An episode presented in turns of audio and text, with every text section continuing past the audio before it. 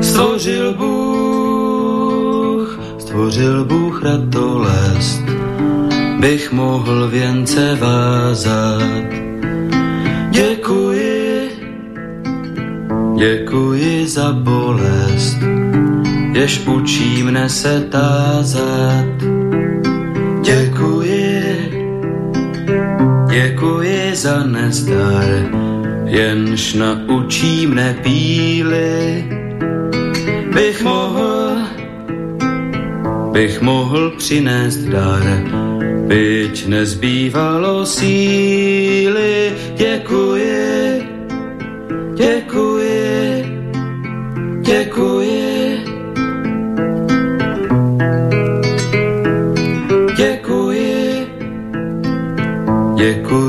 slabost, jež pokoře mne učí. Pokoře, pokoře pro radost, pokoře bez područí. Děkuji, za slzy děkuji, ty naučí mne citu, živým již, živým již žalují a křičí, po soucitu děkuji, děkuji. Dobrý večer, vážení posluchači, Stanislav Novotný, zdraví srdečně z Prahy všechny Slováky a Čechy, kterým není stejný osud našich zemí, našich národů. Je zřejmé, že povaha a podoba euroatlantické civilizace se mění takřka před očima a že se celý svět dostává do nového pohybu. Je také zřejmé, že tento pohyb má a bude mít značný vliv na kvalitu života jednoho každého z nás a na naše národní bytí uprostřed Evropy. O projevech těchto změn, o jejich důsledcích, o jejich fatálnosti, či naopak o možných reakcích a řešeních, tedy o jejich plusech a mínusech, si povídáme v pořadu na Prahu změn. Jinými slovy, diskutujeme o zkušenostech, znalostech, názorech a činech výrazných osobností žijících v naší složité době. No a dnes si budu povídat s Petrem Martanem. Vy, milí posluchači, se můžete zapojit do debaty také, jako vždy, pokud pošlete svůj dotaz na adresu studiozavináčslobodnývysílač.sk nebo budete telefonovat na číslo 0483810101, což platí pro slovenské posluchače. No a z České republiky můžete volat na číslo 00421 483 810 Petr Martan lesník, podnikatel, vydavatel, publicista a spisovatel literatury faktu. Dobrý večer, vážený Petře Martane, vítám vás srdečně na našem váženém slobodném vysílači a to v pořadu na Prahu změn. Eh, dobrý večer, eh, přeju všem eh, posluchačům z Československa. tak, správně. Milý Petře Martane, vy jste rodák z Pušumovské Čkyně. E, ve vašem případě se ukazuje, jak se věrnost rodné hroudě vyplácí. Vy jste se narodil pro Šumavu a ona ve vás získala svého ochránce a opěvovatele. Ale jak vy sám jste se dostal k lesnictví a potažmo k onomu úžasně takovému celostá, celostnímu pohledu na šumavské hvozdy, lidi a šumavskou duši? Kdo za vámi stal, kdo vás inspiroval? Jaké tři oříšky vám cvrkly do klobouku? Tak eh, já bych začal přímo svým eh, narozením nebo vlastně eh, početím, protože o mě víte z toho životopisu, že jsem se zabýval nebo se zabývám duchovními otázkami, tak z tomto hledisku posuzujeme nebo hledáme nějaké souvislosti, které ovlivnily náš budoucí život. A když jsem tak se díval, co se dělo, eh, když jsem v mamince v těhotenství a když jsem se narodil, tak eh, vím, že eh, prostě byla založená lesnická škola ve Vimperku ten rok. Potom vyšla taková velká kniha, jmenovala se Velké vzory našeho lesnictví od autora Friče. To byl velký citovatel. No a Potom se stalo, potom bylo v roce 1958 i z té výročí Boubínského pralesa, kdy byl vyhlášen a e, to mě všechno předznamenalo tu e, moji lesnickou dráhu. Jo? A s tím Boubínem... maminka to třeba četla, nebo jo, četla třeba maminka tyhle publikace a bylo to, to na ní vliv nějak, že to předala to dál. Ne, to asi ne. ale byla tomu blízko, ale třeba ta souvislost s tím výročím Boubínského pralesa jsem se potom třeba odrazila v roce 79, jsem tam nastoupil jako průvodce do toho pralesa a přede mnou 100 let zase, nebo více, více jak 100 let na mém místě byl chat Ševětínský, který je považován za našeho největšího lesnického historika. Tak tam jsem si zase nabral uh, to lesnické uh, sepisování historie. No, takže také bych mohl pokračovat a jsou to, to zajímavé souvislosti, které nás už vlastně v té kolébce ovlivnili. To je vlastně posvátné místo vlastně celého lesnictví, Boubínský prales. To je, to je ano, prostě, ano. Eh, jasně, jako to je tak trošku chrám prostě pro, pro ty lesníky. Ano, je to národní eh, význam, to má samozřejmě. No dobře, a pojďme zpátky. Takže eh, jak jste no. se dostal teda k lesnictví samotnému, prostě ano, jste se rozhodl, to, nebo někdo na vás měl nějaký vliv? Eh, I to eh, vlastně u nás v rodině nebyl žádný lesník. A můj tatínek uh-huh s tím nesouhlasil, když už jsem ve 12 letech chtěl být hajný a bydlet na samotě v lese, tak říkal, že prostě budu někde v Najgebau, kde e, lišky dávají dobrou noc. Jo, to Najgebau znamenalo tady u nás drsné pohraničí, vy, e, vysídlené po Němcích, kde nikdo nechtěl e, skončit. Jo, a tak já jsem šel na to lesnické učiliště, protože tehdy Eh, to bylo eh, jít na střední lesnickou školu, znamenalo mít nejméně jeden rok praxe a potom teprve, eh, teprve jít na denní studium. No tak já jsem to dělal vlastně dva roky, vyučil jsem se dřevorubcem a pak jsem šel do školy. Ale když jsem mluvil o tom svém otci, který si to nepřál a chtěl, abych se vyučil pořádným řemeslem, Eh, tak eh, prostě byla zase taková eh, dojemná souvislost, že když jsem vystudoval tu lesnickou školu v Písku, tak to první mé umístění bylo právě v tom Najgebau, no, nový svět český. Takže jste byl vyhnán daleko od domova. No, takže to, to, to začalo tím lesnickým učilištěm, aby se k tomu vrátil, Eh, to eh, prostě dneska dávám za vzor, eh, že dnešní prostě mladí lidé si často nesáhnou na manuální práci a je to i taková krize současného, současné výchovy mladých lidí až vlastně školství, že prostě že už ne, lidé nechodí ti studenti na brigády, prostě neskusí si Eh, sázet stromky v lese nebo vybírat brambory, jak to bylo pro každého samozřejmě. No a já jsem si zkusil tvrdou práci, být eh, od 15 do 17 skutečným dřevorubcem, i když nám samozřejmě eh, ty výkony mírněly z hlediska věku, ale prostě tam jsme se stali chlapy a každý prostě si vážil toho, že dosáh toho, jakoby toho dřevorubce, Eh, že, to, že prostě se nesesypal a stačil té práci. A potom jsme si vážili toho denního studia na les, střední lesnické škole v Písku daleko víc, než ty, co takovouhle práci a zatížení nepoznali. No, mně připadá vždycky docela legrační, že to všichni eh, ty brigády a, a eh, toto starání se vlastně o to, hm, jak si, um, abychom poznali celý ten proces, který vede k tomu, že se nakonec můžeme třeba najíst taky a zatopit si, uh, tak to se přisuzuje jenom těm komunistům, ale v 19. století bylo běžné, že z lepších, takzvaně lepších pražských rodin se posílali děti k sedlákovi, aby pomáhal, aby se taky něco naučil a aby pochopil o čem je ta práce rukama. Ano, určitě, to, to je docela hezký příklad. jo, ale dneska je, to, dneska je to spíš takovou krizí.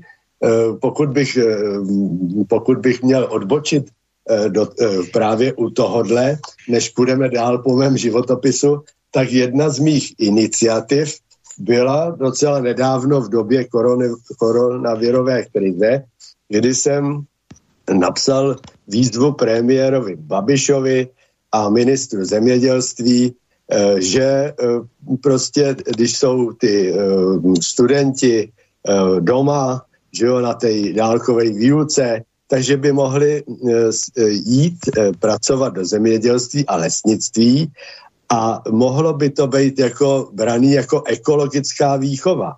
Dneska máme problém, že mládež prostě jako neví, e, co to je lesnictví jako hospodářská činnost, neví, kde se vlastně to, nebo oni spíš ví, že prkna se koupí v Baumaxu a nikoli tvrdě, tvrdou prací vytěžit v lese, a nebo že stromky z lese musí sázet, obnovovat. No a tohle všechno dřív na těch školách měli. Já sám, když jsem pracoval s veřejností na různých těch petičních akcích, tak jsem se setkal s mnoha lidmi a vím jedno, že člověk, který třeba den nebo týden sázel stromky v lese, tak prostě si to pamatuje celý život no, jaký to bylo a jaká to byla taky dřina, jak bolely záda. A i Samozřejmě. to mnohý lidi tak ovlivnilo, že i tak uh, už něco o tom ví a dívají se na les jinak, než uh, že les má být jenom pro divočinu a že to tam všechno samo, uh, samo roste. Jo? Takže to jenom jsem uh, chtěl odbočit k tomu, uh, té mé iniciativě, kdy jsem chtěl jakoby přispět k tomu řešení té krize, v těch pracov, vlastně v té mezi lidmi, protože v lesnictví obecně schází nejméně 20 tisíc eh, lidí do práce, na manuální práci, jo, a, a to prostě je znát, eh, všichni by chtěli sázet listnáče a smíšení lesy, ale to dá strašnou práci a prostě e, nikdo to dělat nechce pomalu. No tak. samozřejmě, když už se dokázalo během eh, koronavirové krize, takzvané prostě, když se dokázalo e, půjčit si více než půl bilionu korun, tak určitě by se nějaká ta miliardička mohla najít na to, aby se sázely zase stromky, že? No, takže no, a děkuji. ještě k tomu přidám, tak tady třeba, když jsem o tom napsal článek a výzvu, jak, že by tohle mělo být, abych rozvířil média, tak třeba k tomu se ozval prezident Svazu průmyslu pan Hanák a e, například řekl, že sklizení jahod není důstojnou prací pro českého člověka.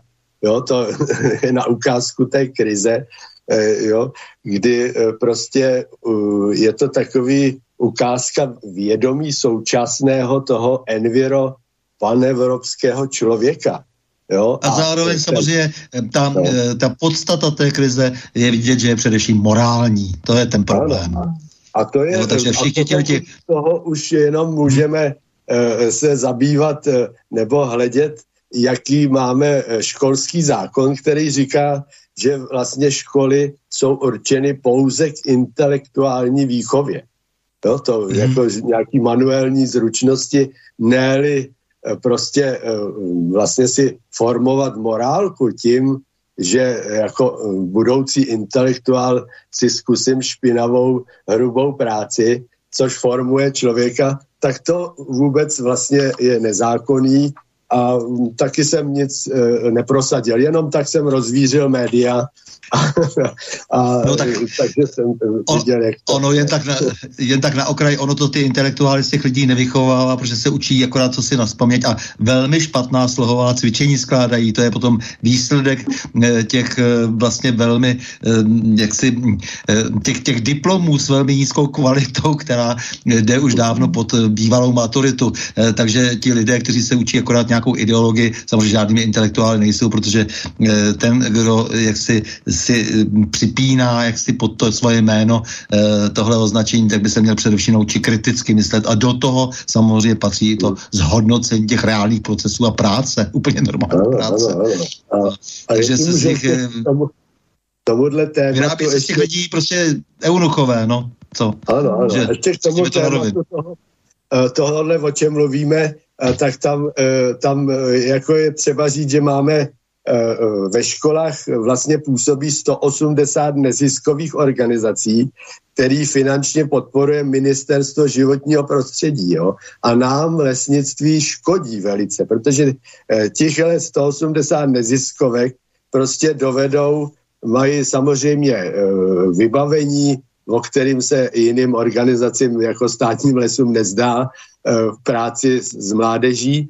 a prostě mají takový vybavení a takový e, zdatný lidi, že se jim opravdu podařilo v, v naprosté většině té mládeže vychovat, že les je jenom k té ochraně přírody a že prostě je škoda ho hospodářsky využívat a že vlastně eh, to všechno, to využívání pro člověka ničí, eh, ničí eh, tohle lesy a že kůrovec je přítel lesa. To, tohle například jako je no, výsledek. No, už, už jenom ta drzost, že eh, to ty lidi živí, že vlastně v těch neziskovkách, že to není nějaká dobrovolná činnost, ale že opravdu tam jsou za státní peníze, přestože stát se má o školy postarat a nepotřebuje k tomu žádné neziskovky, proto jako zrušme teda ministerstvo školství, jestli tady bude člověk v tísni, eh, co by normální agentura eh, Spojených států nám tady řídil školství, podle toho to, to, to, to pak vypadá, že? A ty lidi jsou za to samozřejmě placeni, za ten rozvrat. No takže, ale pojďme dál, protože abychom se nezdrželi jenom u toho jednoho tématu, to znamená školství, vy jste absolvoval lesnické odborné učiliště v Prachaticích, potom střední lesnickou technickou školu v Písku, no a pak jste se už vrhl do víru událostí. No, pak jsem šel ještě na vojnu, takže si představte, no jo, tak... já jsem končil ano. s maturitou v 21 letech. To už dneska mají vysokou. Jo, jo, protože jsem si musel odsloužit taky dvě, dva roky, no a byl jsem, byl jsem v Kežmaroku na Slovensku, tam jsem byl půl roku na podůstojnické škole a byl ze mě velitel tanku. Takže dneska, když vidím tu vál, to válčení na Ukrajině, tak se do toho dovedu žít, co to je jezdit s tankem a jak je to nebezpečný, jaká je to pojízdná rakev a kolik asi to má životnost tak to jsem si tam, eh, tam jsem se to vyučil a pak jsem se vrátil do Rakovníka eh, eh, na dalších rok a půl a tam jsem zase prostě měl vojnu, jak se říká, jako řemen. Prostě byl jsem v prvosledovém útvaru a prostě byli jsme, měli jsme velice přísný režim a žádný prostě, žádný flákání. Jo? Při té, a potom ještě to, co mě taky ovlivnilo v životě, když jsem byl na té Eh, vojenské službě, tak jsem se zúčastnil eh, operace Krkonoše. Jestli víte, co to bylo? To bylo v prosinci roku 1980, když byla ta krize Kvůli Polsku. Eh, ano. Kvůli Polsku, solidarita. No a tak my jsme jeli den a noc vlastně demonstrovat sílu hm, vojsk Varšavské smlouvy Eh, prostě na, na polské hranice a tam jsme přijeli a čekalo se, až bude zasedání politického výboru eh, toho eh, státu Varšavské smlouvy, kde naštěstí Brežněv řekl, že prostě se tam nepojede, že ty sankce, které hrozily hospodářský, že byly, prostě si to spočítali, že, že do toho nepůjdou. Takže mm, prostě jsme tam pobyli ještě týden jako cvičení, ale prostě to bylo, prostě ta, to, tam jsem získal jakousi válečnou zkušenost, když takhle e, jsem jel e, v té věži tanku, jak ten velitel tam stojí, minus 10 celou noc, e, mrzlo a pak tam přijedete a vyspíte se v sedě v mrazu, eh, pak eh, prostě, eh, no, jako když jsem byl tak vyčerpaný, tak jsem si dával otázku, co bych asi udělal, kdybych dostal rozkaz prostě, já nevím, do toho boje, tak asi už bych jakoby neměl sílu jako vzdorovat, to si musím přiznat. No, takže T270, že jo, to vás asi odchovala, to byla T270, že jo, takže tam moc pohodlí zrovna nebylo. T270 ne, na to jsme koukali, to, to už byly ty novější. Jo, tak to už byly ty, potom už další, aha, a už jste... 58, yes. jo, tak to, aha, aha. to jsme si užili, takže, takže mám zkušenost a dneska, dneska se na to dívám jinak. No, takže Dobře, to bylo... k tomu se ještě můžeme dostat, ale pojďme se věnovat lesnictví, kvůli tomu tady si vlastně chceme hlavně povídat teď. Eh, takže eh, co jste všechno potom zažil, šel jste teda do toho, do toho oboru svého eh, a eh, věnoval jste se čemu všemu, co jste dostal na starosti a, a no. jaké jste nebyl zkušenosti? Chtěl jsem, chtěl jsem zůstat na Šumavě, to byl můj sen, ale prostě tady umístění nebylo, takže jsem se dostal na lesní závod Třeboň, jo, tam jsou samý roviny, trošku úplně i trošku jiné podmínky a tam jsem zůstal 12 let, než jsem se zase vrátil sem domů do Čkyně.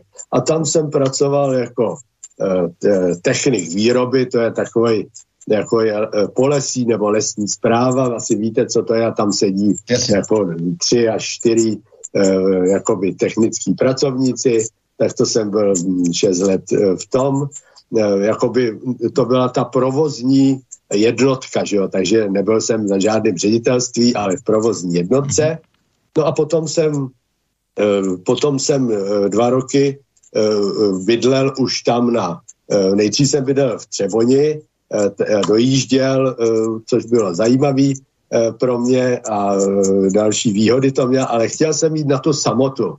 Jak jsem si vysnil už v dětských letech, tak tam jsem se dostal na hájenku Benátky u Sudola a tam e, jsem prostě měl takovou funkci, e, e, jakoby půl funkce byl lesník, jakoby to je ta základní, základní řídící funkce a k tomu jsem půl roku dělal jakoby myslivost povolání, to znamená, tam jsme dělali velkochov divokých kachen a potom jsem organizoval ty hony pro cizince, devizový a když už nebyly ty devizový, tak potom to bylo pro ty, pro ty jakoby potentáty a podobně.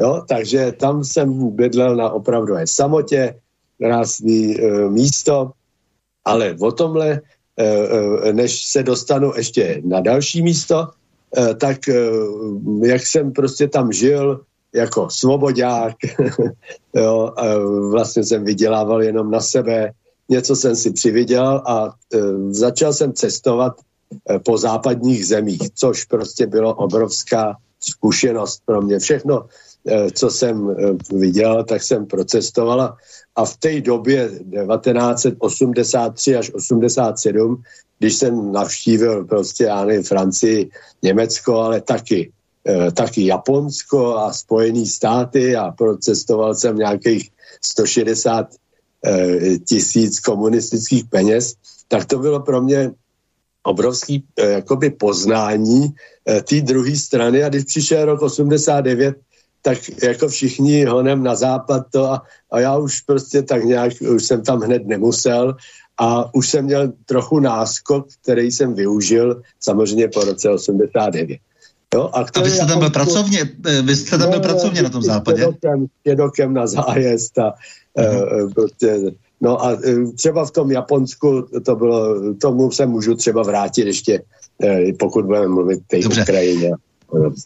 Jasně. Ale pojďme, pojďme, pojďme opravdu teď se držet toho lesa a ano, potom na to tak nám určitě vyzbyde čas. Takže ano. vy jste, vlastně ale do toho se ještě zeptám, jako jak, jak jste vlastně přivítal, teď jste o tom mluvil krátce, převrat v roce 89. Co jste o toho očekával? No, no tak to jsem očekával hodně. Eh, vlastně eh, já jsem se už asi od roku 85 rozhodl, že bych chtěl jakoby napsat knížku.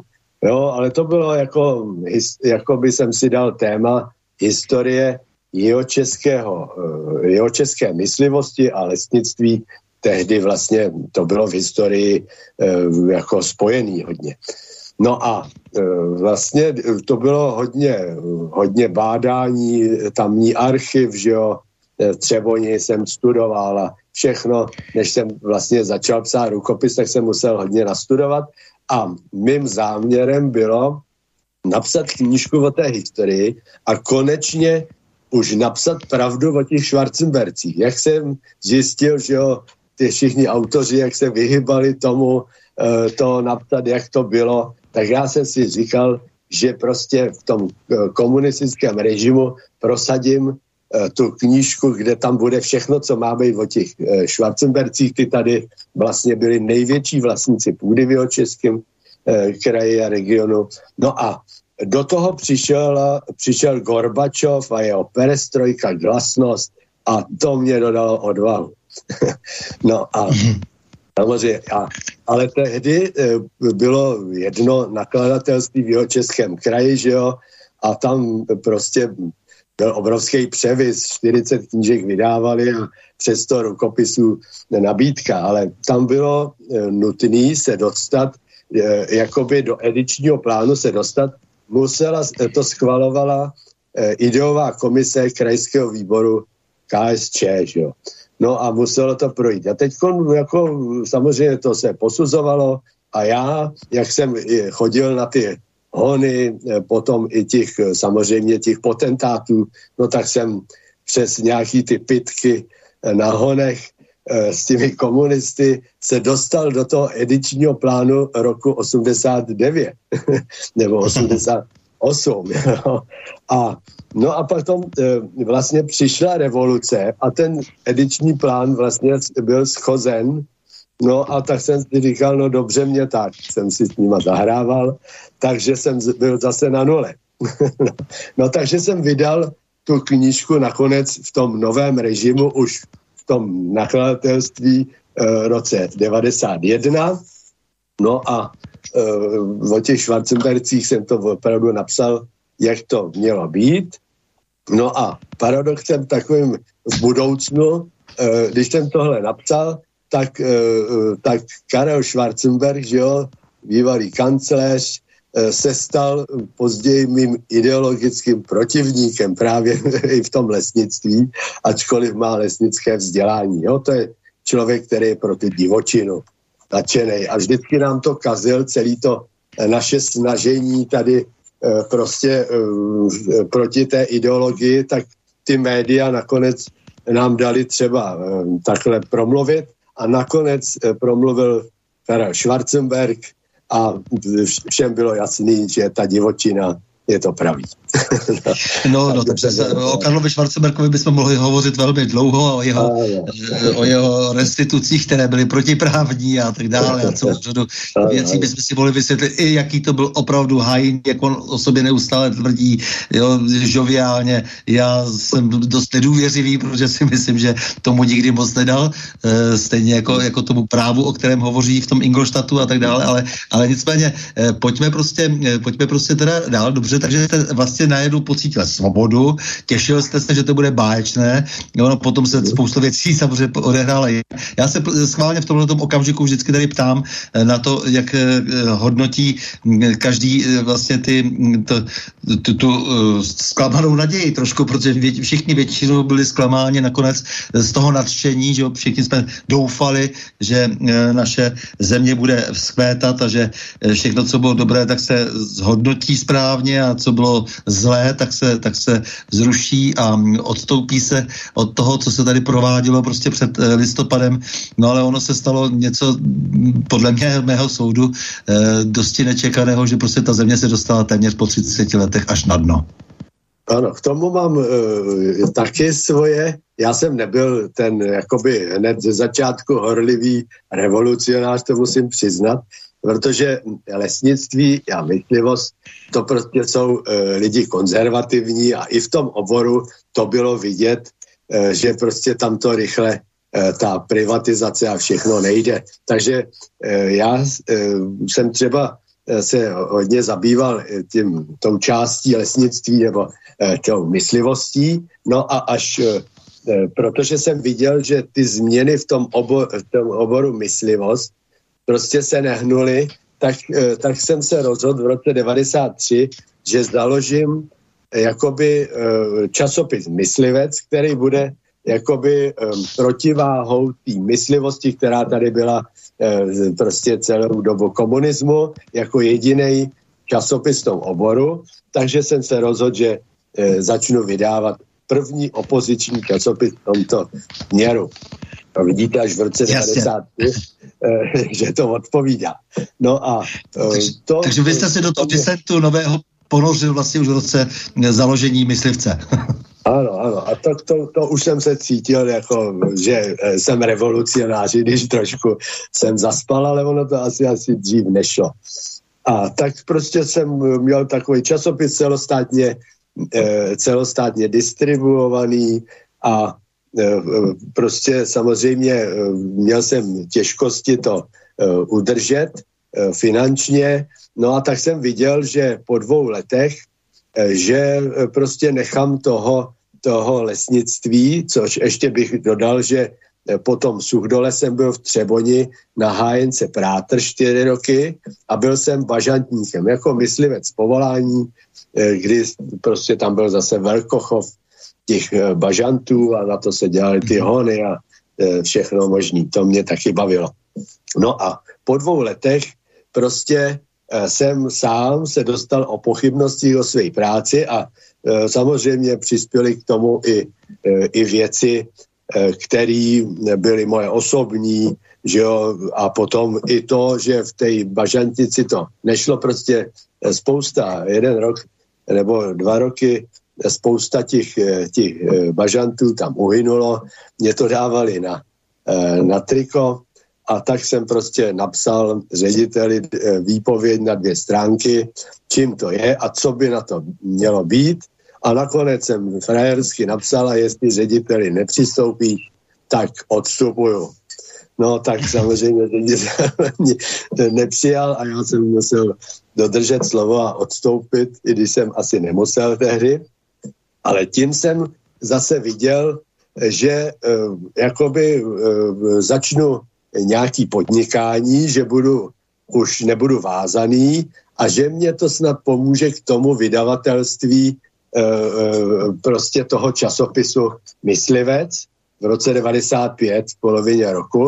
A tak jsem začal dělat prostě obchodního zástupce ze svojí paní a jezdili jsme po celé republice a to bylo pro mě, protože jsem mohl objíždět ty ty prostě ty č, č, nejenom čtenáře, ale ty dopisovatele, hlavně mm-hmm. na to mhm. získat ty dopisovatele, jezdit na akce a vlastně eh, se svést s nějakou činností, eh, která mě na to vydělá. Takže to jsem dělal potom v roce do roku 1998. No a mezi tím jsem, jsem prostě prožíval takový nějaký složitější období života, kdy, jak jsem prostě, eh, jakoby od těch 12 let jsem chtěl být ten myslivec a lesník, tak jsem prostě došel do takového vyhoření a eh, prostě eh, klidně jsem tohleto opustil, nehledě k tomu, že ten časopis Myslivec byl jako hluboce ztrátový a už jsem neměl finančně na to, to držet. No a na rozloučení s tou myslivostí s tím oborem jsem e, napsal knihu Pocelství přírodních národů.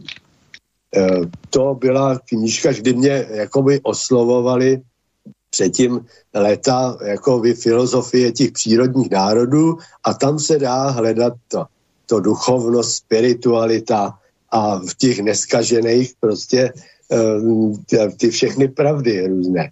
No a tak tahle knížka Poselství přírodních národů byla vlastně taková e, knížka o tom e, zhodnocení, jak vnímají to usmrcování zvěře ty přírodní národy a jak je to u nás, kam se to dostalo prostě v té civilizované společnosti.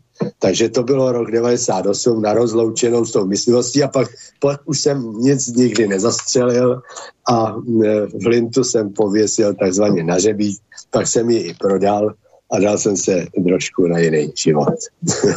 Aha, takže to z toho až potom teda vyplynulo dokonce to, že jste e, si založil ops je to tak? Ano, nejdřív jsem založil tady ve Čkyni eh, čajovnu, jo, to bylo 90. Aha. léta, e, bylo takové, jakoby hodně e, se zakládali čajovny po vzoru e, těch, e, těch jakoby východních interiéru. No a tak eh, prostě jsem to založil tady, ale to bylo zařízení eh, pátek, sobota jenom, to stačilo tady na to místo a k tomu jsem měl obchůdek eh, s čajem a zdravou výživou, ale k tomu jsem v roce 2000 eh, založil tu komunitu pro duchovní rozvoj jako obecně prospěšnou společnost. No a později stal jsem se potom ředitelem té společnosti a přesto potom už Eh, co všechno šlo, protože to zase nebylo eh, eh, jakoby žádný, žádný moc velký výdělky u toho, tak abych to nějak udržel, tak, tak jsem sám tu neziskovku založil. No a um, prostě mimo to čajové pohoštění uh, uh, jsem prostě dělal jakýsi e, programy, tomu se říkalo duhový kruh a vypadalo to asi, že lidé přijdou na, na čaj si popovídat a v 10 hodin se zavírá a kdo chcete, zůstaňte do duhového kruhu, sedneme si na zem a a, eh, a, a můžete si vybrat téma, měl jsem asi 35 eh, v nabídáčku jako mimo čaje, tak si vyberte Jasně. jakoby veřejnou diskuzi na nějaký téma a tady taková zajímavost, jak se mluvilo, mm-hmm. jakoby jsem se snažil zase jako ty přírodní národy, aby si lidé neskákali do řeči. Tak takhle to používají indiáni, že mají mluvící dřevo. A to může mluvit jenom ten, kdo má v ruce. To znamená, když ho druhýmu předá, tak až může ten druhý. A tak to jde po kruhu nebo napříč kruhem. Jo? A takhle jsme dělali 11 eh, let, jsem tady vedl takový duchovní centrum a eh, k tomu potom můžu pokračovat. To mělo samozřejmě eh, další, další pokračování.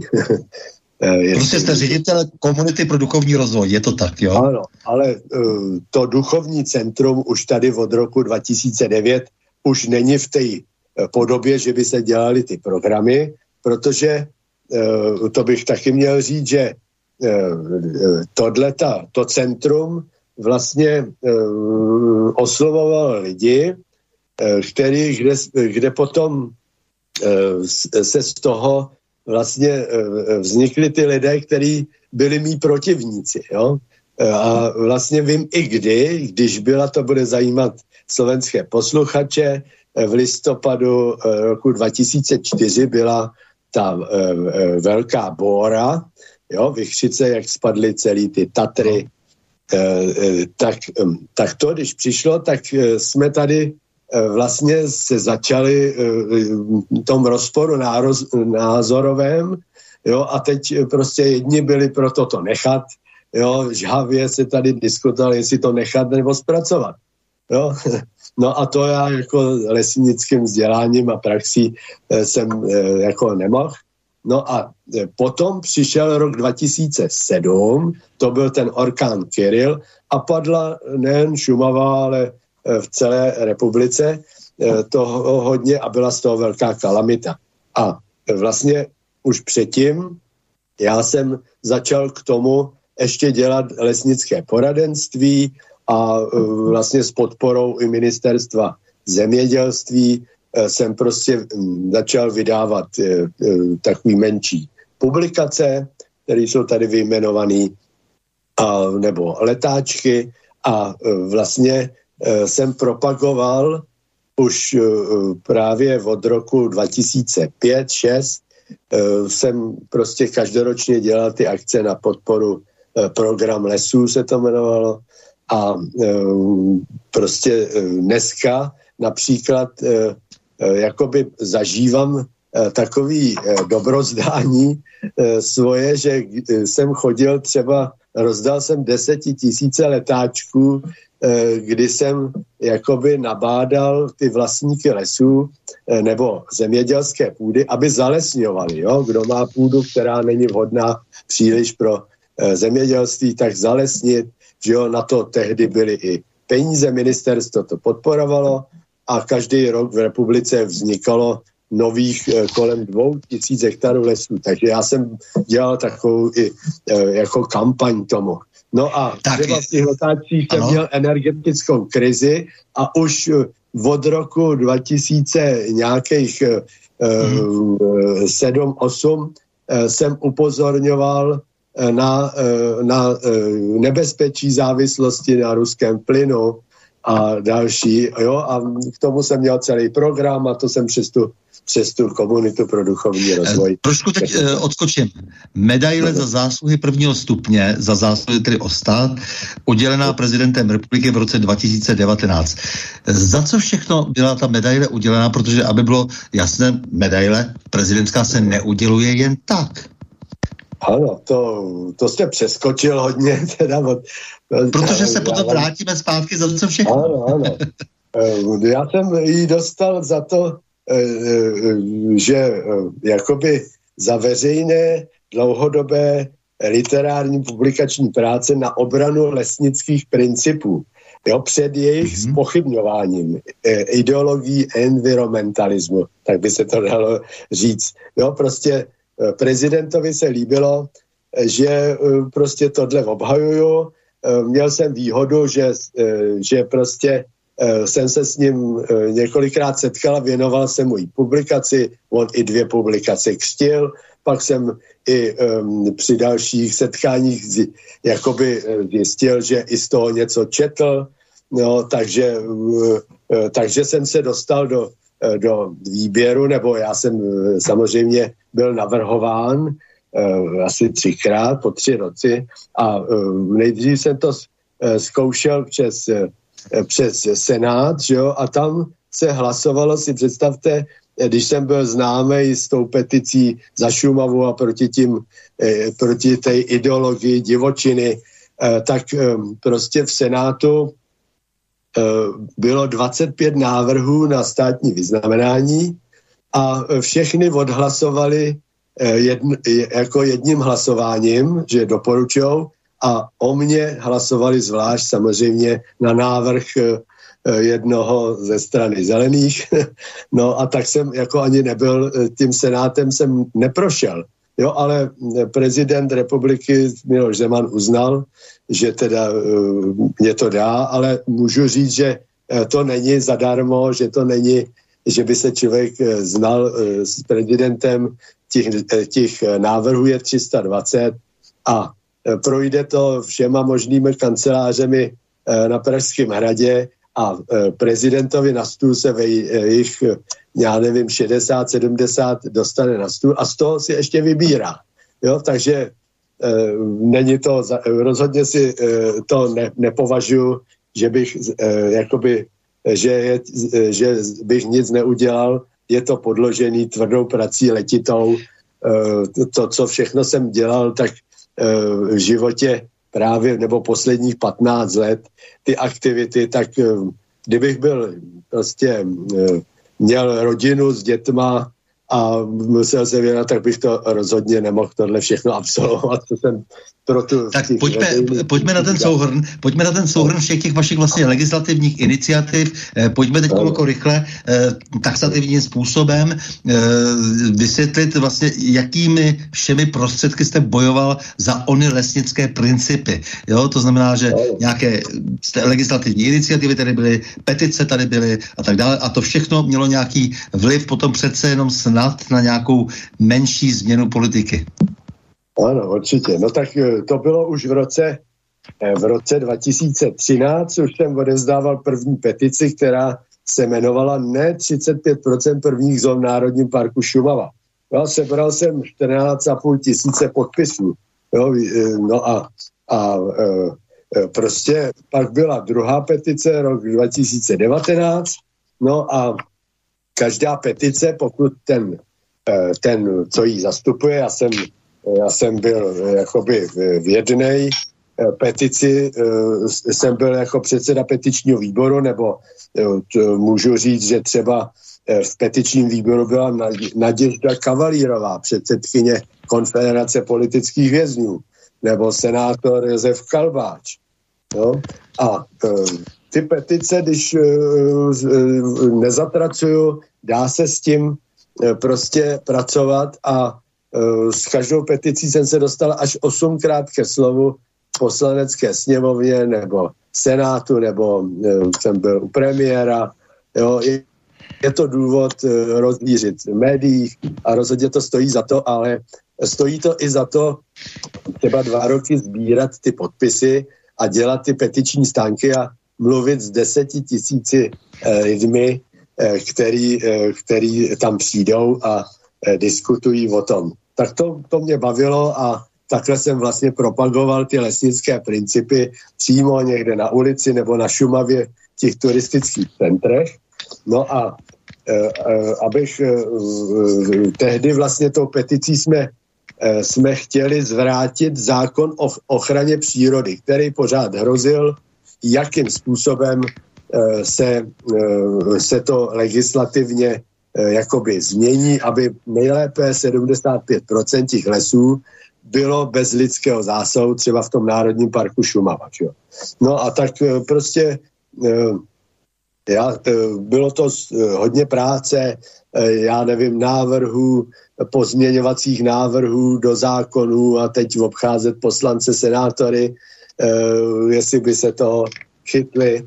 A vlastně potom v roce 2019 ta vše, ta, to snažení nebo ten boj eh, skončil tím, že vlastně vyšel ten eh, zákon, ta novela zákona o ochraně přírody, kde jsme to neprosadili, sice jsme prosadili eh, třeba jiné věci, že například si představte, jaký mezi náma byl rozdíl.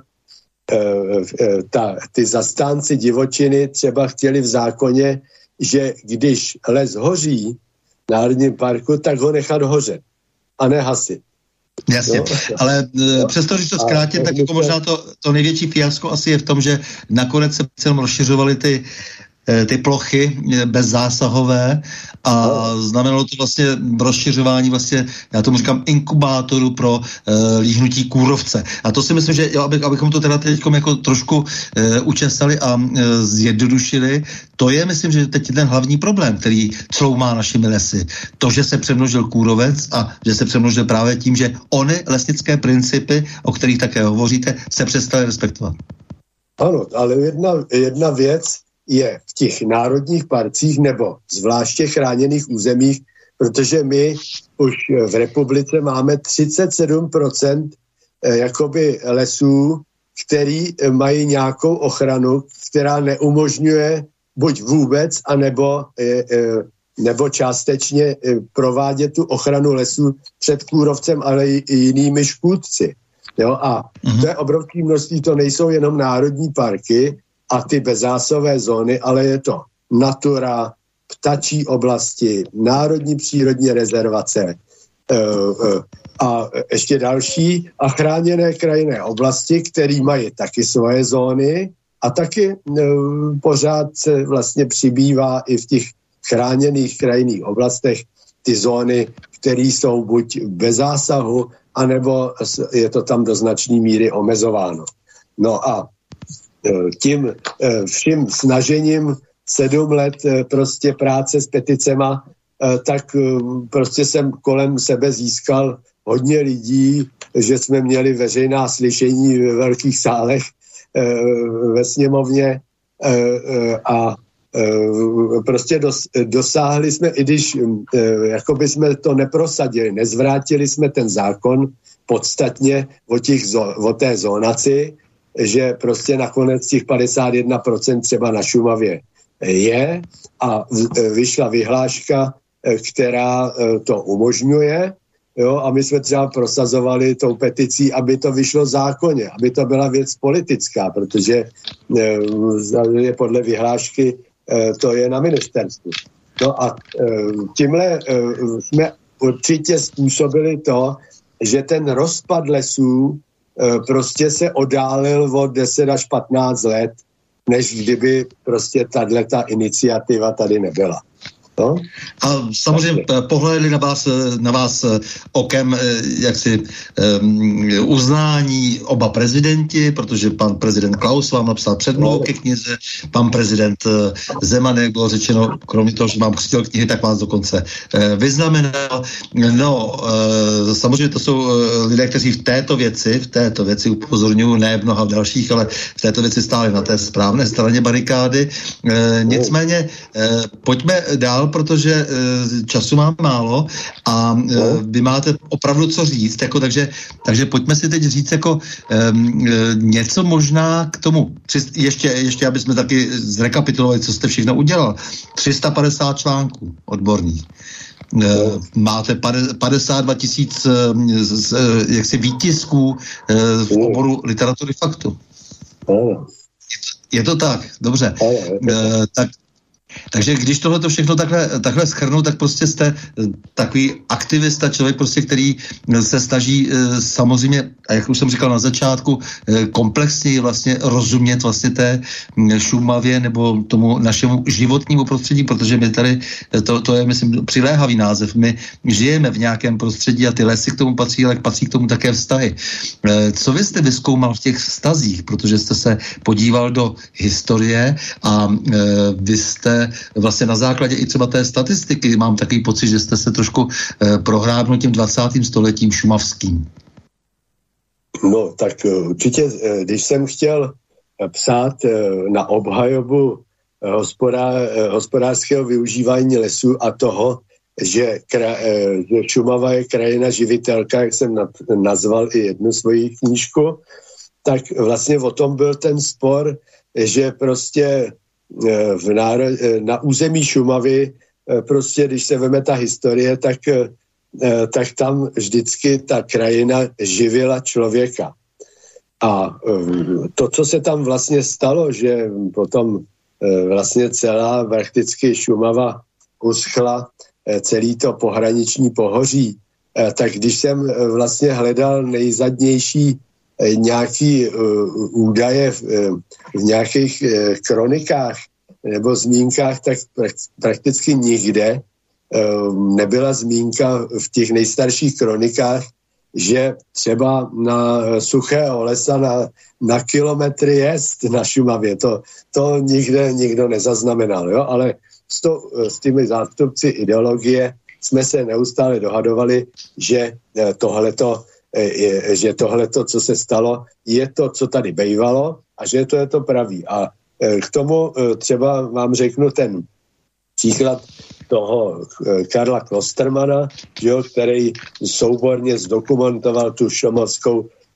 šumavskou katastrofu roku 1870 a dál. No a tahle ta ideologie si ho začala přisvojovat.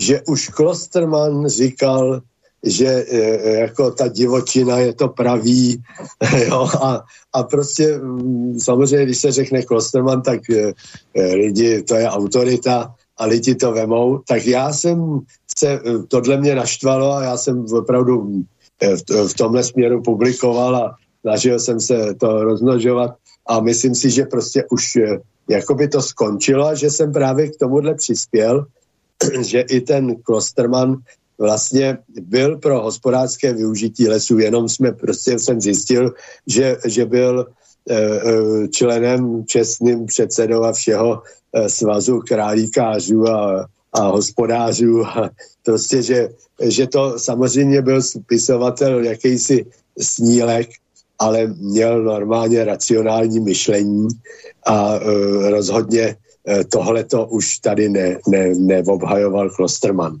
Jo, to, to, to jsem trochu k tomu přispěl. No, já jenom pro posluchače, pro posluchače, kteří snad už eh, jak si zapomněli možná velkého Karla Krostelmana, tak jako to byl vlastně původně německý, německé národnosti spisovatel, který začal psát česky a byl to realista, byl to autor mnoha románů a prost ze Šumavy a Pošumaví.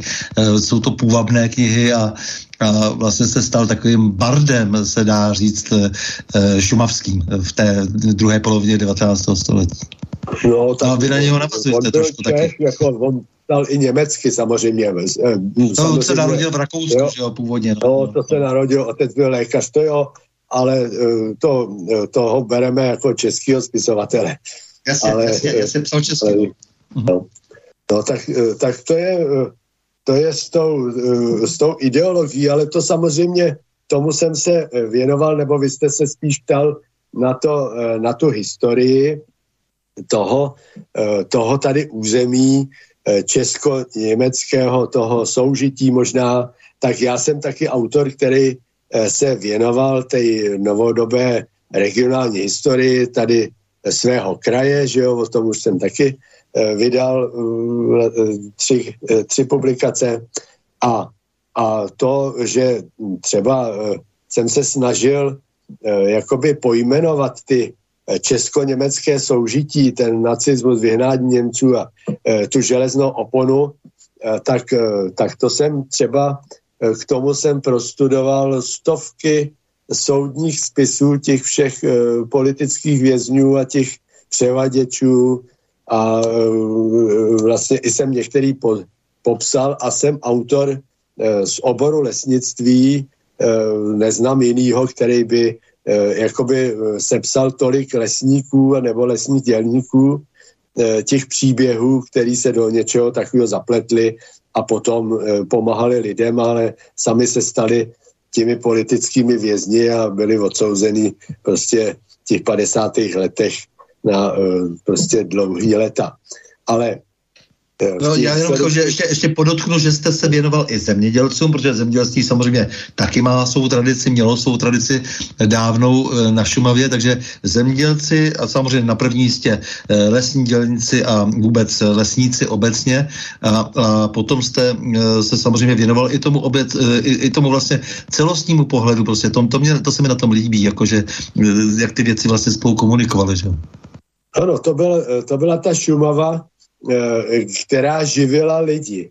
Že jo? A mm-hmm. potom přišlo to, eh, to v roce 46, ten odsun těch německých obyvatel a z toho se stal eh, ten nevlídný kraj, kde nikdo nechtěl skončit, jak jsem vám říkal.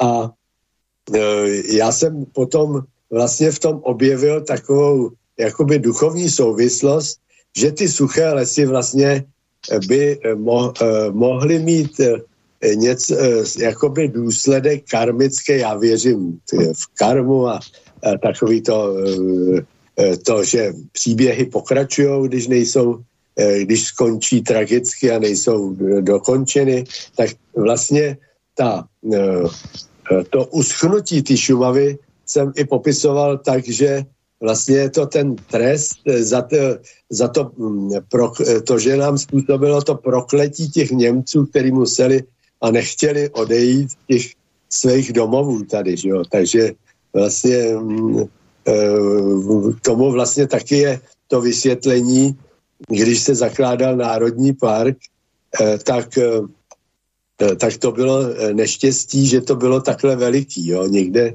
takový národní park nebyl na takovém území, kde tak dlouho byla hospodářská činnost.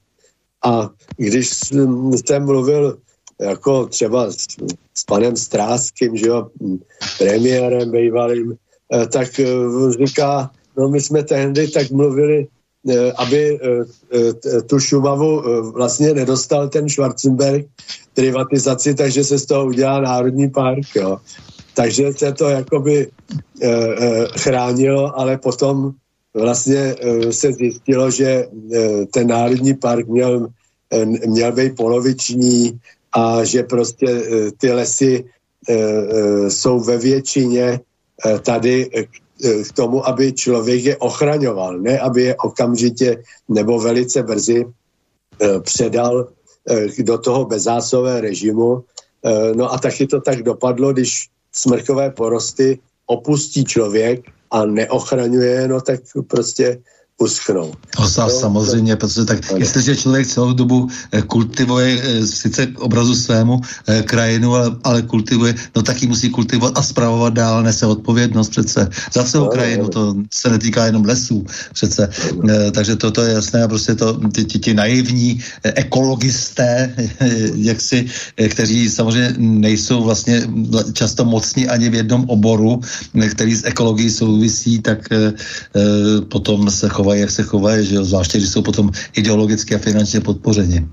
Ano, no ale po, počkejte, vy jste udělal zajímavou věc, vy jste, vy jste začal mapovat lesnické osobnosti e, Šumávy. E, tak e, zároveň jste za, věnoval jste se právě i těm vystěhovaným zemědělcům, zase za komunistického režimu, že e, Národní památník zemřelých lesnictví, to mě velmi zaujalo, e, protože vy jste vlastně krásně na tom průřezu ukázal vlastně, e, jak to, e, jak politika samozřejmě má velký vliv na Eh, chování eh, lidí, kteří se mají o les eh, starat, nebo chování k ně, nebo vztahu k ním a podle těch vlastně tragédií, že, kdy tady jako nějak počítáte nejprve na začátku víceméně mm, lidi zemřelé při boji s pytláky a potom už se do toho vkrade zase ta politika, že, kde jsou třeba i stříleni vlastními lidmi. Takže já to vemu postupně. jak jsem byl iniciátor těch památníků nebo pamětních desek, tak v roce 2010 to byl památník inženýru Odstrčilovi, Jaroslavu Odstrčilovi, to byl jakoby ředitel lesního závodu Boubín a mm-hmm. on se nám hodil do toho sporu o tu divočinu, protože on už v 60. letech eh, prostě už eh, dokázal právě na tom Bolbíně, kde je ten prales 47 hektarů a kolem je to ochranné pásmo a on prozíravě uh, udělal jemné, uh, nechal udělat jemné zásahy v tom ochranném pásmu, aby se zmlazovalo a to nejcennější, těch 47 hektarů, co tady eh, nikdy prostě nemělo žádný zásah člověka, tak aby bylo chráněno kolem a to skutečně, to skutečně dokázali tím, tím zásahem a potom přišel ten národní park, který jako sice nespravuje ty lesy, ale dělá státní zprávu i v chráněném území Šumava a prostě rozšiřoval to bezásové území v tom ochraném pásmu tohodle nejcennějšího pralesa nejstaršího. No a to jsme se dostali právě do toho sporu, kdy v roce 2019 jsem, nebo 20, jsme dělali i demonstraci za to, aby Eh, se ochránil ten, eh, ten prales na Boubíně, aby se nerozšiřovaly ty bezzásahové plochy, které ohrožují samotný to nejcennější. No a upozorňovali jsme zase výzvou premiérovi a, a ministru životního prostředí, že eh, aby přistoupili na to, co je žádost toho lesního závodu o tu výjimku v těch zásazích, Eh, a k tomu jsme upozorňovali, že dojde k zavření té turistické cesty na Boubí. A to se skutečně letos v Dubnu stalo. Takže mm-hmm. E, to je prostě Boubín je národní hor, hora, e, tam prostě, jak se zpívá, pojď se mnou lásko má, projdem Boubín. E, a prostě na Boubín prostě jako na národní horu prostě chodí hodně lidí. A ta stezka vlastně, ta, jakoby, která je nejzajímavější ze zátoně kolem, kolem toho pralesa, kde může se dívat do pralesa, tak, tak prostě je zavřená, bude to trvat asi 10 let. No a, Dobře, ale ten národní památník zemřelý lesnictví, jestli můžete trošku popsat, co to všechno obnáší. Ano, tak eh, ten národní památník eh, Eh, se právě buduje tam nedaleko toho pralesa a bude ještě letos bude otevřen snad v srpnu, září a bude to jakoby, budou to takový sloupy, kde bude napsáno téměř 700 jmen těch zemřelých při práci v lese anebo pro les a v souvislosti s tím ale na tom jsem pracoval nejméně od roku 2013. Eh, eh, A za jakou dával... dobu to je? Těch, těch 700 za jakou dobu? Od roku eh, republiky, od roku 1918 hmm, vlastně do, do nedávna, hmm. do roku 21. Jo, ale těch mrtvých samozřejmě v lesnictví je ještě třeba těch ne, téměř 700, je, kteří mají jména, ale pak máme ještě ještě skoro 400 těch bezejmených, jo? a který mají místo, víme, že zemřeli při práci v lese, ale nemají, nevíme to jméno a to je moje další práce. Takže výsledkem mojí práce eh, letitý eh, na tom eh, v archivech vyhledávat všechny tyhle ty zemřelí, tak je to, že lesy České republiky velkoryse staví ten památník eh, v té místě Boubín Zátoň a bude to taková stavba ve, ve tvaru leto, letokruhu, kde bude asi 130 sloupů a na nich budou ty zemřelí napsáni. Tak to je můj takový životní projekt, který e, tam vzniká. jo, ale bohužel nejde, nejde jít dál na Boubín tím zajímavým, zajímavou stezkou, kterou byli turisté zvyklí. Kdybyste mohl nějak velmi stručně eh, popsat, jak se vlastně vyvíjela péče o les obecně, historicky, zvláště té eh, zemí koruny České a poté v Československu, v České republice.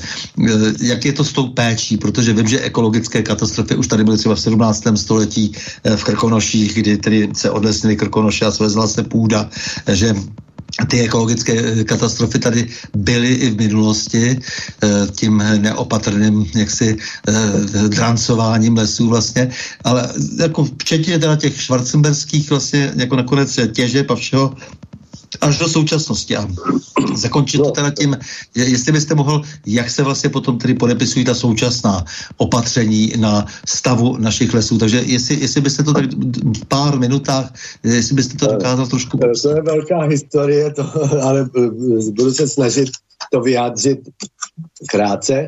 Eh, nejdřív se eh, vlastně bylo les, eh, exploativní těžba dřeva. To znamená, že třeba tady na Šumavě někdo chtěl um, dělat sklárnu a k tomu bylo potřeba velké množství dřeva, takže si koupil území třikrát tři kilometry a e, až to vytěžil, e, tak zase odešel.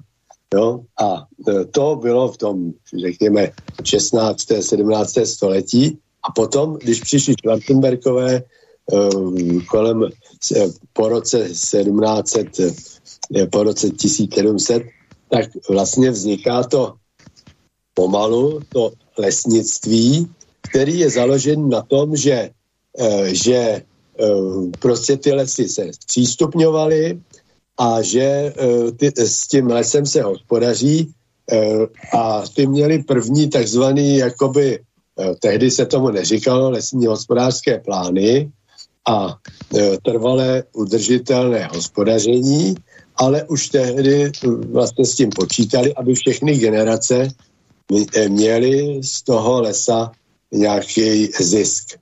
Eh, ten dřevní hlavně. No a to znamená, že eh, když, když je 100 hektarů lesa, tak takový plán vypadá, že každý rok můžu vykácet jeden hektar a za 100 let zase můžu kácet znova, protože to tam doroste, přibližně 100 let ten les roste.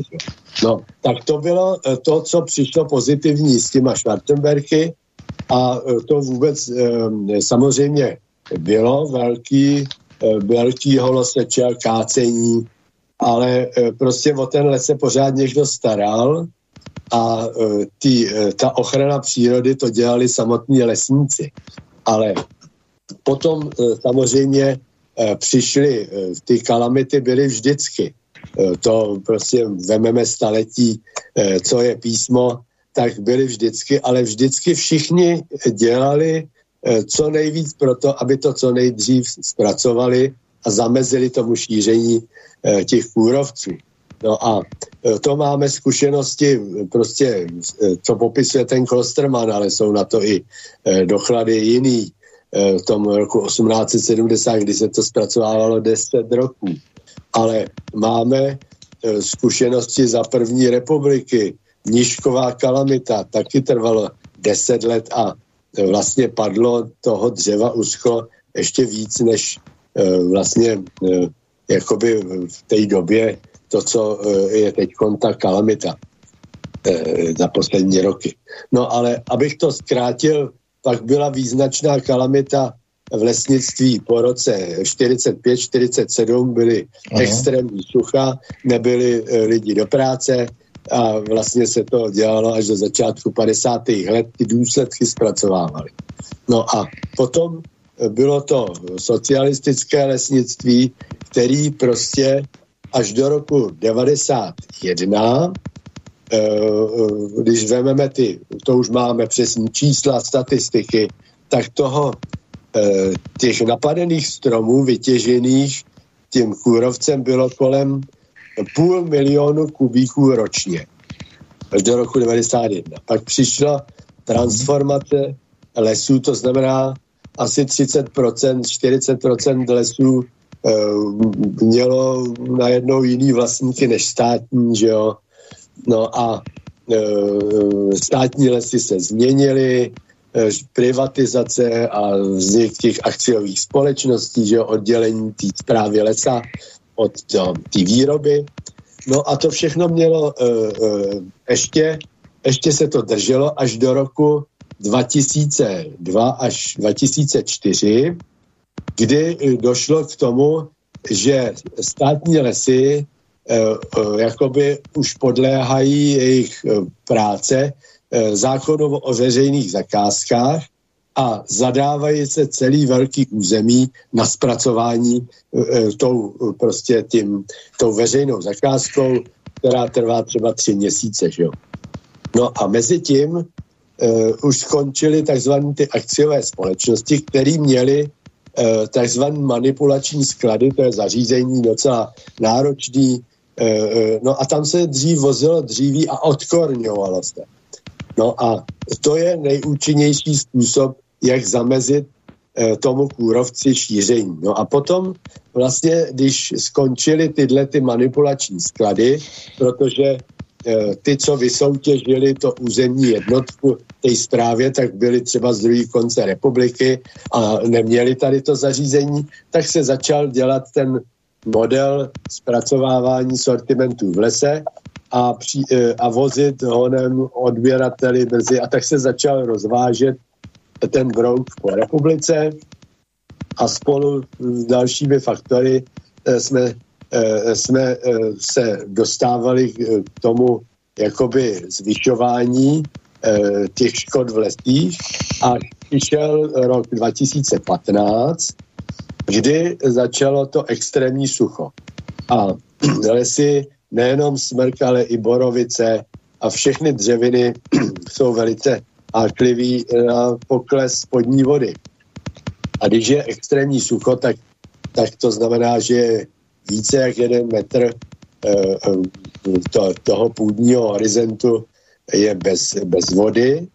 No a ty lesy jsou náchylný na toho kůrovce. Když je když uh, smrt nebo dřevina je plně zavodněná, tak nemá problém se u, u, ubránit kůrovci, protože má dostatek pryskyřice a ten brouk vlastně je zalitý pryskyřitý, ale běda, když je té vody málo. A to nastalo rok 2015 až 1920. Dobře, mě zajímá v tom všem, v tom celém procesu samozřejmě role člověka. E, to znamená, že to, co tady popisujete, e, tak jako to vypadá, takže se stále vlastně ta zpráva těch lesů zhoršuje, protože se přijímají e, nějaké naprosto nelogické principy oproti těm vašim lesnickým e, principům. To znamená, že se vlastně s tím lesem pracuje špatně, podle nějakých idealistických e, vnucených představ a e, ten, e, teď jste říkal třeba ta výběr výběrová řízení, že kde víme, že trvají dlouho, takže se vlastně vůbec nepodaří toho, toho brouka včas vlastně podchytit. Nemluvě o tom, že tady vidím, jako jak se ty neodkurované stromy převáží přes celou republiku a naprosto veselé se kůrovec množí. Takže zdá se, že se velmi zhoršila zpráva toho lesa. No, zhoršila se spíš státní zpráva lesů, která to je e, na obci s rozšířenou působností nebo na kraji. E, e, tam, tam je orgán, který dohlíží na dodržování zákona a ten má konat prostě a nařizovat. A ten úplně selhal v tomhle směru. Tam prostě sedí jeden člověk, že jo, který vůbec nemůže stačit. No a naše iniciativy k tomu všemu prostě nestačily bylo jo. slíbeno, že se tohle všechno posílí, nestalo se eh, a dneska už ta kalamita prakticky eh, jakoby je na ústupu, ale eh, prostě tam je třeba rozlišovat, že v Národním parku a v těch zvláště chráněných území, jak jsem je vyjmenovával, tak tam prostě jim to nevadí, tam je mnohdy vítaný brouček, který rychle přeměňuje ty lesy údajně na něco lepšího, ale potom jsou ty e, lesy hospodářské kategorie a to jsou ty státní lesy, ale i ty soukromí vlastníci. No a tam se stalo v minulých letech, e, že e, prostě jakoby vlastník lesa si nechce nechat zničit les, ale vlítne mu tam ten kůrovec od sousedů nebo z toho národního parku a potom přišli několik let, to přišlo, že se dříví nedalo prodat, no a tak ten vlastník vlastně si nechal i ten svůj les sežrat mnohdy, protože kdyby investoval do té těžby a ví, že to neprodá, takže by vlastně neměl peníze ani Eh, ani na to, to zaplatit tu těžbu. Takže eh, si, si ten vlastník mnohdy řekl, eh, tak když to nechám stát, tak to aspoň neschně, počkám dva, tři roky a potom to půjde prodat. A to je ta současná doba v loni a letos, kdy už zase dříví je o něj zájem a dá se prodávat a ty vlastníci sami toho kůrovce si zpracují, protože už je za to přijatelná cena.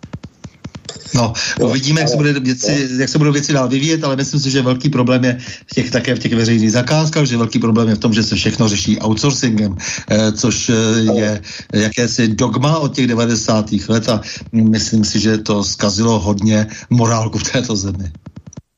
Možná. To je spousta, já... spousta věcí, které si má řešit stát sám, když za to má odpovědnost. Ale v této souvislosti jsem chtěl právě mluvit o tom, eh, jako, že lesy jsou obnovitelným zdrojem energie a že v současné energetické krizi eh, jakoby mají na to, aby přispěli k tomu, že, že tady bude prostě nějaká část energie jakoby domácí, na kterou dosáhneme a že vlastně poslouží k tomu, že e, část obyvatel bude žít ve větší té e, energetické bezpečnosti, protože dosáhne na ten svůj zdroj. E, a k tomu jsem chtěl jenom říct asi takový přirovnání, že v České republice se těží asi, nebo přiroste asi 18 milionů kubíků dřeva, což vlastně teď v těch kalamitách posledních roků se těžilo taky 30, ale e, to samozřejmě bude se těžit v dalších letech méně, ale když e, e, by to, jsme to srovnali, pro kolik lidí by v té krizi energetické to mohlo posloužit, tak půlku z toho, z těch 18 milionů, kubíků dřeva je ta kulatina, ta je drahá na topení, ale řekněme, kdyby bylo nejhůř a ani ten plyn nešel, že jo, jak je ohrožený eh, z Ruska a tak dále, eh, tak 9 eh, milionů kubíků dřeva, ta polovina, by zhruba byla pro 750 tisíc domácností. No, ale v republice ano, máme jich 4,5 milionu. Jo? Průmysl ale... to ovšem nezachrání, ale nicméně já se těším na tohleto vaše povídání teď o funkci lesa a les a Green Deal. To si myslím, že by mělo být to téma, kde bychom se potom dostávali do té poslední části. A já jsem si říkal, že byste si teď mohl odpočinout, že bychom si pustili vlastně kultovní eh, lesnickou kapelu Markazíni, eh, která teď má poslední hit Dřevařská, protože teď vy chcete hovořit o tom, o tom eh, dřevařství, o tom průmyslovém využití lesa, to je teď někdy v květnu to, to um, znáte asi Markazíny, protože jsou, ano, ano, se distribují jejich je, tyhle ty trubači, kteří velmi jednoduchým, jasným a didaktickým způsobem informují veřejnost o tom, jak je třeba bojovat jednou s kůrovcem, jak je třeba sázet stromy. No a teď pod, naposledy mají dřevařskou, eh, kterou natočili v květnu, eh, takže já poprosím eh, Borise, aby nám ji pustil. Těším se.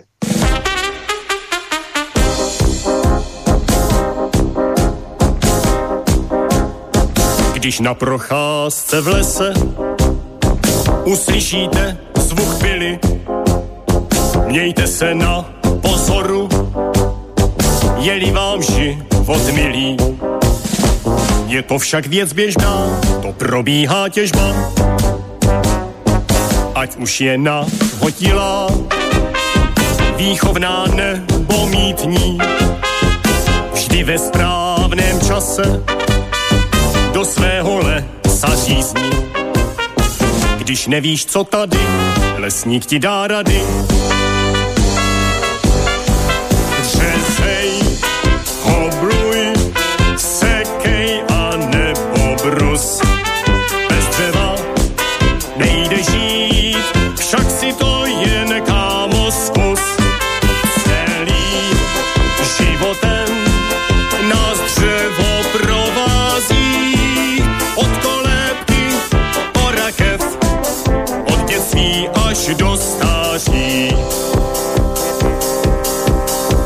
Vždy slýchám od tatínka, neřeš vše na polínka.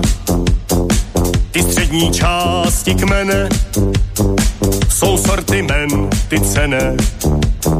Spodní část cenu má, když není hnilovná. Vršek už je vláknina, na papír se užívá, a nebo na topení, ať doma zima není. Odříznuté větve klidně v lese nechme, řezej, hobluj, sekej a nebo brus.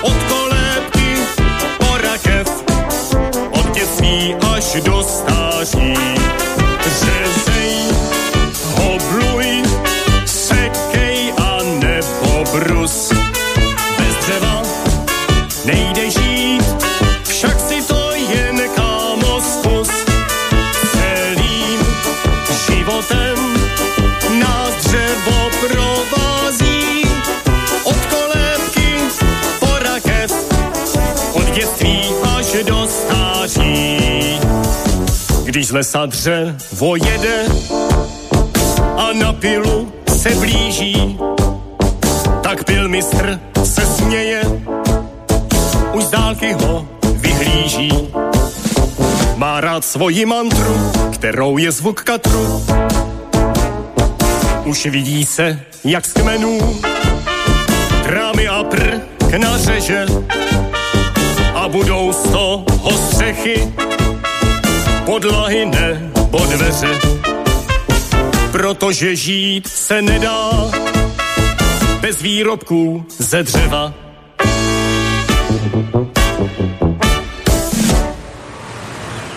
Tak, to byla kapela Markazini, dá se říct, že eh, je to dvorní kapela, trubači dvorní všech lesníků dnes a eh, my sedíme na Prahu změn s Petrem Martanem, lesníkem, podnikatelem, vydavatelem, publicistou a spisovatelem literatury Faktu.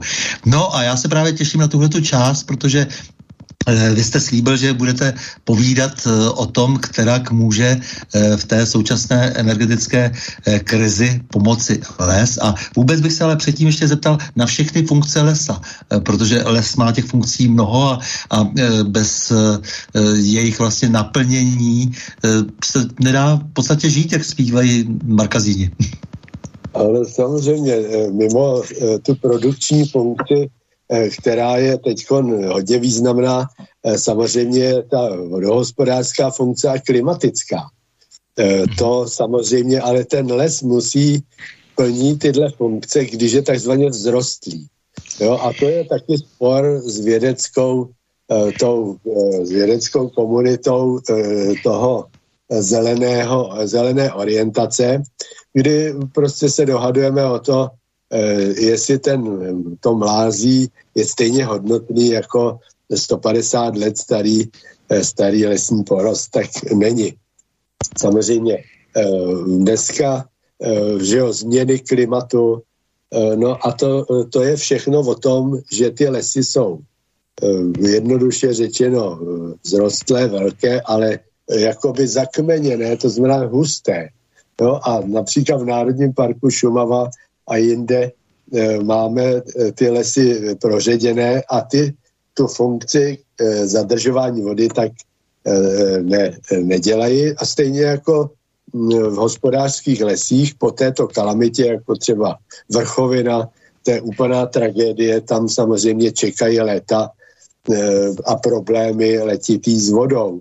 No a proto, proto se musí kácet kůrovec čas, aby nedošlo k tomu, že budou ty holiny. Samozřejmě všichni lidé e, vidí, že je to nejlepší e, lesnictví, je, aby nebyly ty holiny, ale e, to začíná tím, že se vykácí jeden strom napadený kůrovcem, než z něj vylítnou ty mladý, e, protože když se to neudělá, tak je jich až osm okolo, který se stejně budou muset vyndat. Ale já bych spíš, tohle už myslím, že i zaznělo ve vašem pořadu, ty funkce Lestar, pan Pokorný a další. Já bych se věnoval tomu, co lesnictví ohrožuje v té současné době. No? A to je, to je ta zelená dohoda pro Evropu Green Deal, která je rozpracovaná eh, jakoby pro, eh, pro lesnictví. Jo? A základ jenom zopakuju, že eh, vlastně nám eh, eh, určuje právně chránit 30% půdy eh, v EU, ale i u nás. A z toho přísně chránit, to jsou ty bezzásové území a zvláště chráněný 10% což je hmm. více jak třikrát tolik eh, nebo čtyřikrát, než je současně. A už je spočítáno eh, podle nějakou, eh, nějakého institutu, že když tohle nastane v zemích 20, 20, 27 zemích Unie, tak klesne, klesnou ty možnosti toho dřeva v lesích Unie o 40%. No? Mm-hmm. A k tomu Eh, eh, to znamená, že ani, ani ta válka na Ukrajině a všechna ta energetická krize následná nepohnula, eh, nepohnula s tím, aby zatím od toho ustoupili. Jo? Les, Green Deal v oblasti lesnictví znamená, dosaž, že lesy budou sloužit pro to dosažení uhlíkové neutrality, budou pro biologickou rozmanitost a bude nějaký ten zdroj energie a taky pro takzvanou dekarbonizaci bytové výstavy, že teda přibydou ty dřevostavby. No a tom, samozřejmě to využívá ta ideologie environmentalismu, eh, která je idealistická, ale rozdíl v tom, eh, co, eh, že doposavat jsme měli lesnictví v pravomoci národní, jo? ale podpisem toho Green Deal je lesnictví už vlastně ten Green Deal závazný a právně vymahatelný. A tom je rozdíl samozřejmě jako velký. No a o tom, že to stále myslí vážně, je, je zpráva, že 3. května letošního roku už vlastně byly zveřejněny Eh, nebo přišly z Bruselu ty eh, připomínky k tomu strategickému plánu na, to, na společnou zemědělskou politiku na rok 23 až 27 a tam stále Evropská komise eh, připomíná, že musí být ty vyšší ambice v oblasti ochrany životního prostředí a, a těch procent, který jsem říkal, na to omezení hospodářsky, eh, hospodářského využívání lesů. To znamená eh, méně dříví eh, pro lidi a víc dovážet jiných kontinentů. K tomu se ale eh, při, eh, k tomu přichází souvislosti sa, eh, se sankcemi eh, na Rusko a Bělorusko, eh, znamená, že, eh, že z těchto zemí sem nejdou, eh, nejde to je kulatina dřeva a materiály na bázi dřeva. No a když to nepřijde, když nepřijde milion kubíků z Běloruska do, eh, do toho, do, třeba do Německa, no tak oni si ho koupí třeba u nás a u nás si lidi nekoupí nic, protože dají víc. Takže uh, ty lesy uh, jsou ohroženy právě Eh, touhle politikou, která nehodlá ani v té krizi, eh, kdy jsme si mysleli zatím, že to musí změnit ten Green Deal, tak zatím eh, to na to nevypadá. No a naše vláda se k tomu samozřejmě hlásí. Známe programové prohlášení vlády oblasti zemědělství, lesnictví a životního prostředí.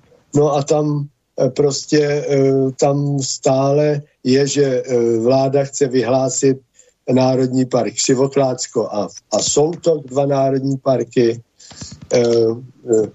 Potom, že to už začalo, že dotace prostě jsou hm, hodně vázaný na tu násilnější formu výstavby těch listnáčů, proti tomu nikdo nic nemá, ale nemůže to být až, až takhle, protože ten smrk stejně musí mít nějakou, nějaký význam, nějaké významné procento v tom zastoupení českých lesů.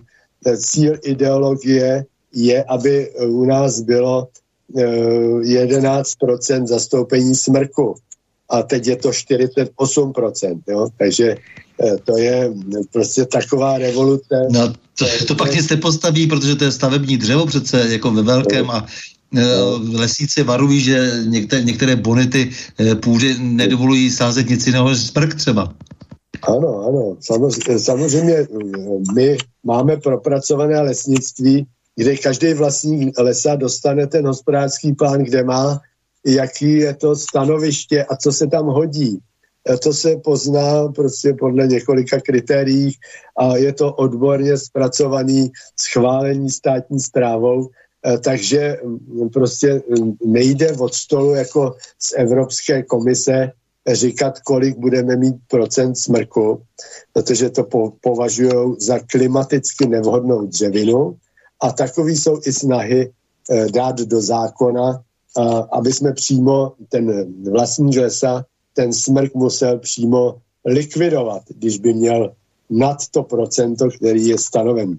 Jo, takže tím se vracíme do plánovaného hospodaření e, prostě doby socialismu, jo, kdy nám budou vlastně z Bruselu říkat e, ty způsoby hospodaření, jo, jak, e, kde budeme co eh, sázet a v jakém, v jakém podílu.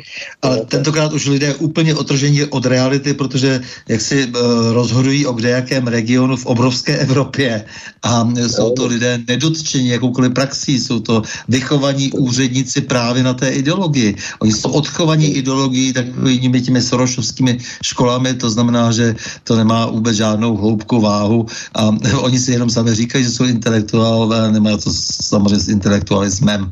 Eh, s intelektualismem možná, ale s intelektuálním přístupem nic společného. To znamená inteligentním, řekl bych. Ano, ano. Tak eh, třeba eh, program vlády obsahuje přímo, přímo to, co jsme slýchali v té jako ideologický slovník, že továrny, že lesy nemůžou být továrny na dřevo, jo? to je takový handlivý, no a ono ano, se to dostalo dokonce úspěšně do programového prohlášení vlády, jo? A teď, když vezmeme, co vláda vlastně, co vlastně nedělá pro to, aby ta energie tady byla prostě pro lidi bezpečná, jo? takže jsou tady lesy, ale Eh, já to nazývám zachraňce, kdo můžeš. Eh, to znamená, kdo, eh, kdo bydlí, takže si může sám topit a dělat ty zásoby dřeva, jako to bylo prostě normální. Já sám žiju a prostě mám na dvě zimy dřevo před domem. Jo, takže já jako jsem takový, se cítím Eh, jako v té energetické bezpečnosti. jo, protože eh, jako eh, mám, mám zásoby, jo, ale snaha by měla být té politiky, aby těchhle lidí a domácností bylo co nejvíce a chránila prostě to hospodaření například před tím vývozem, nebo aby to dřevo a ta štěpka nešla do elektráren. To je, jak prostě se eh, dotujou, dotuje eh, dřevo eh, na přidání eh, do elektráren, aby splnili to procento obnovitelných zdrojů. Tak samozřejmě to sežere eh, dřevo, že pak v kraji ho eh, ten eh, člověk eh, pro domácnost těžko koupí.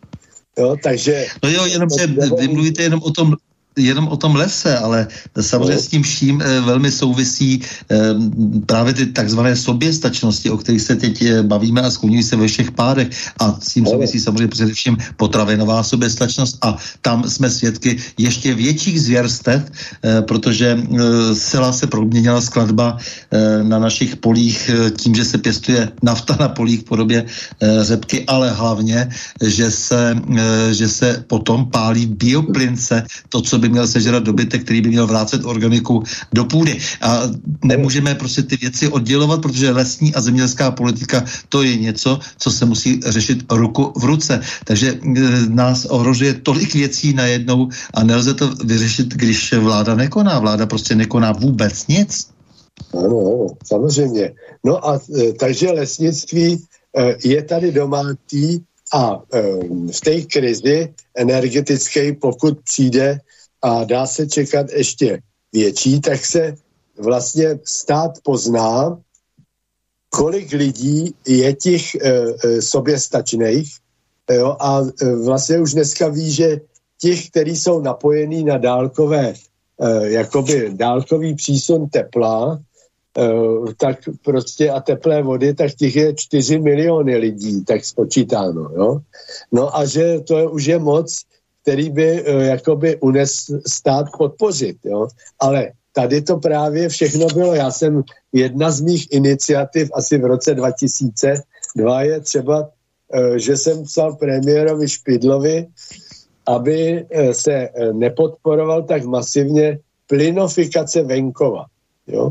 A prostě tady v jaké vesnici a v Národním parku Šumava je zavedený plyn a, a tady v, v Národním parku je dříví a když byl kůrovec, tak ty vlastníci lesů, některý ani si eh, te, to svoje dřevo nespracovali, protože měli plyn. A eh, samozřejmě je to, je to eh, topení jakoby pohodlný a těžko si člověk zvyká potom, že, že si přikládá do kotle nebo Eh, do kamer. No jo, to, to řešíme jenom ty domácnosti a řešíme jenom tu nejkritičtější situaci, ale ten plyn samozřejmě hlavně e, zásobuje z drtivé, drtivé většině e, firmy a ty firmy, když kleknou, tak lidé nebudou mít opravdu co jíst a ještě zmrznou. E, takže to je ten problém. To je ten problém, že opravdu se musíme naučit dívat na věci komplexně. E, to, že zachráníme, jak říkáte, třeba já nevím, 700 tisíc domácností je moc hezké, ale zbytek lidí prostě nám zemře pod mostem. E, ta, ta, ta situaci. Je, je, to, je to téměř ďábelské, co ta, co ta vláda koná a do toho všeho, jak to vlastně vůbec vidíte, teď už se dostáváme do takových těch společenských souvislostí eh, s tím naším povídáním, eh, že, že teď chtějí zavíst, eh, zavést cenzuru toho druhu, že se budou vypínat, jaké weby chtějí, aby hlavně se nedozvěděl jako nikdo z toho, co si teď tady spolu povídáme, nic. Ano, to, to mě připomíná jako dobu uh, kdy jsem si eh, vždycky každý den ještě potom naladil eh, západní vysílačku, abych eh, si to srovnal, že jo. a, a druhý den v zaměstnání jsme diskutovali o tom, co každý slyšel, že jo, tej západní, no, ale teď jakoby samozřejmě je to omezený, no, a, a to je, to je všechno souvisí samozřejmě s tou, s tou válkou na Ukrajině, i, i nad tím se zamýšlím a ty uh, hrozby z toho uh, a vlastně v úvodu jsem vám říkal, že, uh, že jsem byl v roce 85, tedy 40 let poté v Hirošimě a Nagasaki. A dneska uh, nosím do společnosti odznak, který je napsáno Nagasaki a ten mě věnoval starosta Nagasaki, když jsme tam byli na té pětě u toho památníku a to mě ovlivnilo na celý život. Prostě když jsem eh, prostě to tam viděl, to muzeum, který eh, výbuchu, který se nedá ani popsat, eh, když nás provázel člověk, který jako zažil výbuch v roce 45 a řekl, že ještě na následky zemře v roce 85, že má pořád nemoc ozáření a třeba v Hirošimě v tom památníku bylo tehdy eh, 200 tisíc men na svitku a každý rok i tehdy se dopisovali eh, ty zemřelí na následky výbuchu. Tak to mě ovlivnilo v tom, že dneska jsem třeba nedávno napsal článek, který varuje, eh, eh varuje právě eh, před tou eskalací eh, toho, té války na Ukrajině, před tím dodáváním zbraní na Ukrajinu. Eh, prostě eh, kritizuju vládu, že, eh, že prostě civilní obrana u nás nefunguje. že hm, prostě místo silných slov proti Rusku spíš by se vláda měla zabývat, jak každému poslat do domácnosti letáček, jak by se choval v případě toho atomového výbuchu, klidně někde daleko a taky se nás to bude týkat. Jo, jo, místo, jasně. No. Ale a místo toho vystoupí Andor, Šándor a, a, a protože chlapci tam někde e, získali nějakou technologii z ČVUT beton, na zpracování betonu, e, tak e, vystoupí s tím, že si každý může postavit bunkr, který ho ovšem před atomovou at, výbuchem atomové bomby neochrání. To, jako, to jsou takové bizarnosti, které ano, se teď dějí. Ano, ano, ano. Že, takže, nebo že je to napsaný no, takže, jak no. se chovat eh, na webu paní Drábové, že jo. Jo, tak to je zase no. neznalost, kdyby bouchla atomová bomba na Ukrajině, tak to údajně vyřadí celou elektroniku, že jo, takže už žádný web asi eh, neodevřem. Jo. No, no ale tomu, přesně tak, prostě paní Drábová je samozřejmě velké zklamání, že, ale, ale je, jestli mohu, protože vy jste chtěl eh, se, se vlastně věnovat trošku také té Ukrajině, protože to je, jsem pochopil vaše také silné téma, e, tak e, přece pojďme si říct, že když nebudeme rychle analyzovat, e, co jsme všechno způsobili my sami, no tak samozřejmě se nemůžeme dostat ani žádným řešením, ne, nemůžeme prostě křičet jenom na jednu stranu, když jsme se sami útočili, se účastnili agresí, kam se člověk podívá a všude jsme působili my společně s NATO, eh, jsme způsobili katastrofu takovou, která měla třeba za následek migrační vlnu, a, ale hlavně totální zdevastování zemí, kde jsme neměli vůbec co pohledávat.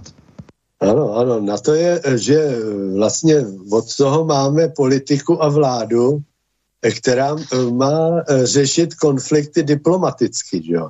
A když eh, není schopná diplomaticky zabránit válce, tak, uh, tak by se lidi měli pohlížet, jak ji vyměnit, tu vládu. Že? No a to, uh, to ještě u nás tak silný není. Uh, u nás pořád no. ještě to poučení z toho asi není tak silný. No jo, nedovolit hlavně, teď už se to začíná lidí týkat, samozřejmě, když ta vlá, válka se dostala e, blízko k našim hranicím, ale předtím všichni mlčeli, mlčeli v Jugoslávii, mlčeli v Líbii, Sýrii, Iráku, Mali, e, Afghánistánu a tak dále. Nikde jsme tam neměli co pohledávat. Nikde jsme se ničeho neměli podobného účastnit. Nikdy jsme k tomu neměli ani vlastně, e, s, ne, neměli jsme spolupracovat tak, aby se zdálo, že e, na to má od nás také mandát. Měli jsme samozřejmě od těch věcí odtáhnout ruce. To byly agresivní útočné války. Eh, dnes se tady zkoumají názory, jestli má někdo nějaký názor na to, jak je to s tou pravdou v tom konfliktu ukrajinsko-ruském. On je to konflikt samozřejmě americko-ruský se vším všeli, kde ti eh, Ukrajinci jsou chudáci jako kanonem futr, ale e, jako to, že se předtím tohle to všechno dělo a že tedy kdyby chtěli pohlížet trestně právně dokonce na, na to, že mají lidi nějaký názor, no, tak by se museli vrátit až do, do toho roku 99 minimálně. Ano, ano. Já v tom vidím i, že výsledkem eh, tohodle eh, vlastně ne, jako prodlužujícího se konfliktu může právě vzniknout to, že se tady ještě objeví další jaderná mocnost, že jo jo, která e, doposavat vlastně to bylo v rukou těch tlaků, e, aby e, další země e, nepřibyly že jo, do těch sedmičky. Ale ano, ano. tohle vypadá, že právě přibyde a že ten svět bude ještě nebezpečnější. E, že jo. No, e, takže no, sam... no, tady, se můžeme za, e, zamýšlet i e, nad tím, e, tím se taky zabývám z hlediska té historie, třeba eh, pro mě těžko, eh, těžko respektovat, když na té Ukrajině jsou ty nacistické symboly. No, neschvaluju samozřejmě válku na Ukrajině, je to špatný, ale prostě těžko můžu respektovat používání těch nacistických symbolů, když si uvědomil, že v České republice jsou je zakázaná propagace a je za to snad tři roky vězení za tu propagaci. No, ale no nejen tady... to, ta situace je ještě no. šílenější. Když si no. představte, já jsem jenom v roce 15 třeba jsem zjistil, že, že Konrad Adenauer Stiftung, což je jedna z největších nadací na světě, no. nadace CDU, německé, eh, tak eh, tam eh, mělo 500 projektů s, naci, s ultranacionalisty, tedy s, naci, s nacisty, naprosto, naprosto v pohodě. Německo se svou historií, Německo, které trestně stíhá okamžitě použití jakéhokoliv nacistického symbolu, tak tam vlastně podporovalo právě ten růst toho nacismu od roku 14. To byla do značné míry, to byl jejich úkol. Nemluvě o amerických instruktorech, o britských instruktorech, kteří se tam na tomto, na tomto všem podíleli a potom tedy to umělé vytvoření vlastně celého toho Azovu a tak dále. To, to přece to nejsou věci, nad kterými můžeme mávnout rukou. Přece někde je nějaká příčina a pak je teprve následek. Ano, ano. A e, pak e, jakoby těžko můžu strávit třeba toho národního hrdinu Banderu, jo, když znám historii a zrovna teď se s tím zabývám do nové knížky tady o o, o tady místní, ale nastudoval jsem si Benešovy regrety, kde když bylo po válce a takzvaný ten retribuční degret, ten hlavní, vyjmenovával ty organizace, u kterých se trestají ne, nejenom funkcionáři, ale všichni účastníci, řadoví účastníci. A v tom degretu nebo v té prováděcí Eh, směrnici, vyhlášce, kterou mám eh, z archivu, tak je vyjmenovaná organizace banderovců a Sič.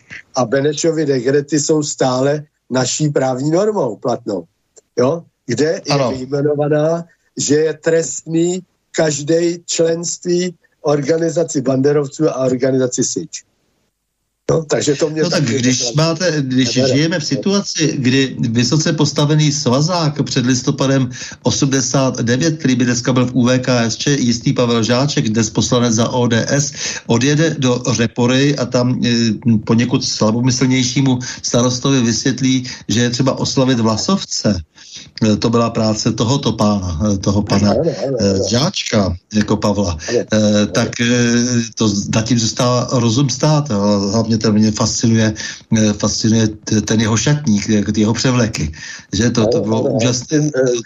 Vlasovcům stačí říct, že byli odsouzeni tím norimberským tribunálem. To taky málo lidé ví. To je, jo? Takže to by musel být Eh, to potom je spochybňování norimberského eh, celého soudu, procesu, čo?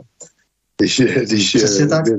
By měli být hrdinci. No tak Eh, jsme schopni prostě v, green, eh, v, jsme v té covidové době byla schopná prostě i eh, předsedkyně Evropské komise spochybnit v podstatě i norimberské protokoly, které to znamená, to, to, to je zase ta lékařská etika, že už nechceme žádného Mengeleho.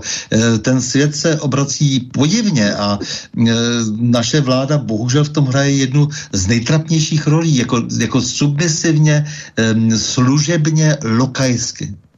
Ano, ano, tak mi to tak připadá, ale ještě bych k tomu, eh, k, tej, eh, k tomu pohledu na Ukrajinu, eh, co mě taky nebere to, že odmítají vlastně řešit tu národnostní otázku, která je zavedla do té války, že jo?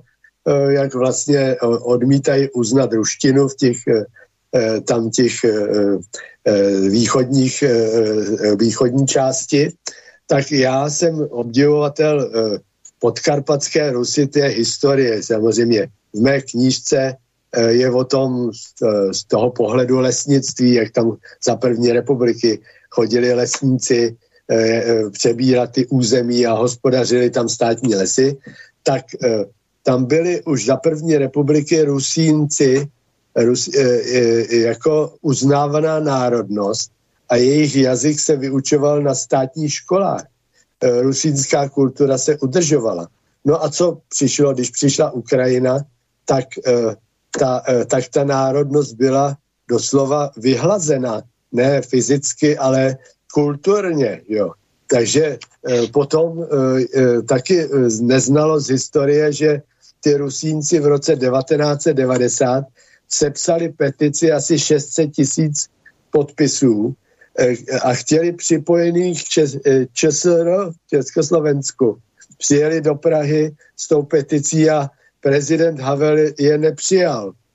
Jo, to taky vypovídá hodně. Jasně, jo, to znamená... eh, ano, ano, oni vždycky říkají, že pod Čechama bylo nejlíp, ale samozřejmě já bych to nezveličoval, protože eh, co bylo, bylo, to už se těžko dá odestát, 20 let, no, prostě jsme tak trošku... Nechceme vracet, no. ale, ale eh, já chci upozornit na ty problémy národnostma, že eh, taky eh, ta tam zanikla. Rusínci, eh, taky málo lidí ví, že to byli lidi, kteří se necítili být Rusem, ale ani Ukrajincem.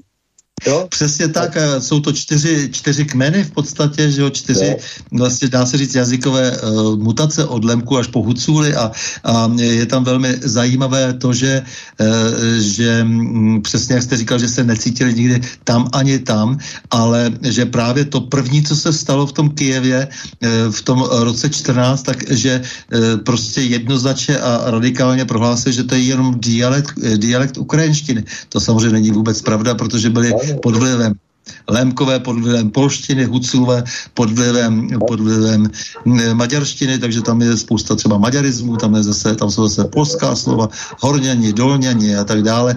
E, takže to, to jsou věci, které tady nikdo nestuduje, neučí se a já si pamatuju, že jsem hodně často jezdil do Kyjeva, jak mi tady všichni říkali, to jezdí za těma rusákama, jo.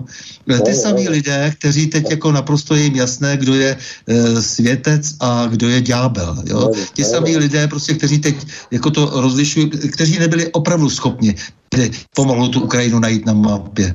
To je, to je šílené, co se děje v té ideologické a v té mediální masírce.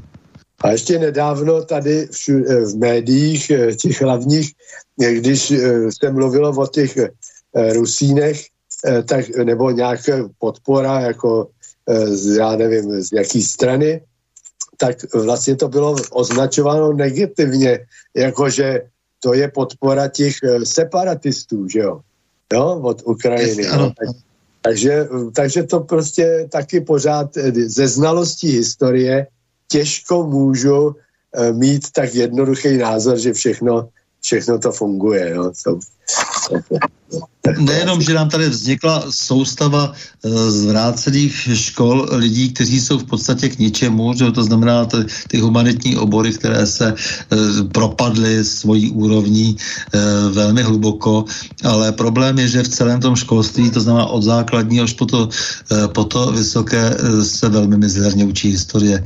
E, takže to je ten základní problém e, a myslím, že je to velmi řízená snaha, e, protože tím pádem ztrácíme historické povědomí, identitu a ta snaha to vlastně všechno rozmíchat v nějakém hrnci a e, to bude potom teda ta, ta, ta vlastně hmota, s kterou se dá dobře pracovat, která e, poslechne e, cokoliv, co se na ně bude křičet. Ano, ano, tak to je k tomu, no. E, takže No tak stav společnosti celkové, jak byste tu společnost vlastně charakterizoval? Vznikla nám tady obrovská genderová agenda třeba po listopadu. E, nezdá se vám zároveň, že se podařilo i odcizit stát, který vlastně vůbec neslouží už národním zájmům? No, určitě to cítím a samozřejmě jsem se snažil e, proto e, něco dělat. Je v tom třeba hm, jsem, jak se zajímám o historii a studuju v archivech, že jo, tak v jedné době, když se měla implementovat směrnice Evropské unie, tak vlastně eh, hrozilo to, že v archivech eh, eh, bude moc náš občan mm, mít předložený archiválie nejméně 100 let staré. No, aby to bylo s evropskou směrnicí v souladu, což se vlastně potom trvalo to asi jako rok a půl, Eh, až se to nějak srovnalo, ale doposavat vlastně je to nějakou výjimkou a eh, to bychom vlastně eh, četli jenom německy, jo? protože když budete studovat do archivu, tak před rokem 18 často se psalo úředně jenom německy. Jo, takže tohle nám skrýt, takže v tom jsem se taky angažoval, aby tohle nebylo a pořád Eh, pořád je snaha znepřístupňovat ty archiválie eh, čím dál tím víc v rámci té ochrany osobních údajů, že jo? A, eh, a to je všechno škoda že potom ta, ty, ty vlastně ty fakta, ty příběhy se dostanou až s velkým spožděním mezi, mezi lidi, kdy už to tak prostě lidi nezajímá. Že jo? No, to je vždycky nějaká doba, kdy to lidi ještě zajímá, ale pak už je to moc dlouho.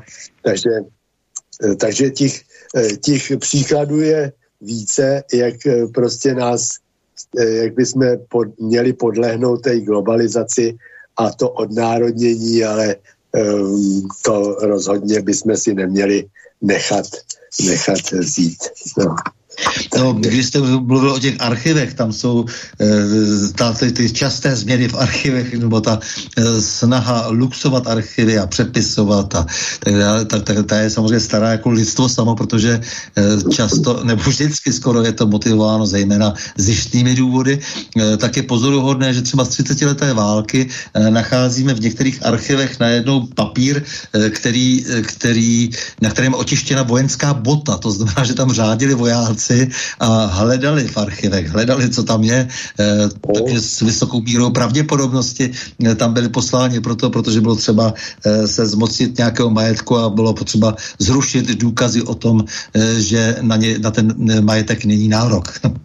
No, to, to jo, to jo, ale dneska si myslím, že z hlediska třeba archiválí komunismu doby, tak už je to v bezpečných rukách těžko by se něco ztratilo a mnohdy je to na více místech, takže se to dá Eh, dá prostě eh, srovnat. No, to, to je trochu velký omyl, protože prostě jako ty materiály samozřejmě by, byly často přeprodány a předány uh, už před listopadovými dny a potom v listopadových dnech a potom ještě později. A například zmíněný pan Žáček je dokonce odvez do Spojených států, takže uh, těch, z těch bezpečnostních archivů uh, toho chybí tak strašně moc, že proto ta země taky tak vypadá, že, uh, protože si bylo třeba vylepšit mnoho životopisů a bylo třeba přejít z jedné strany na druhou. Jo, to já to, tomu říkám prostě ten problém těch, těch převerbovanců, eh, protože ti, co eh, tak intenzivně sloužili, tak eh, ti si také rádi velmi eh, přepisují naprosto prostě třeba v tom opačném gardu eh, svoje životopisy. Takže to, co se stalo s archivy státní bezpečnosti, eh, tak to je tak trestuhodné a řekl bych, že kruciálním způsobem to ovlivnilo chování našich politiků a celou privatizaci. No, to v tom směru, to jsem nestudoval, já taky archiv bezpečnostních eh, služeb eh, studuju leta, ale našel jsem hodně vza, do, jako cených věcí, takže já jsem tak jak, nějak spokojený. Já si, ano, dá se i z toho, co zbylo, se dá mnoho věcí vyčíst, když se umí číst.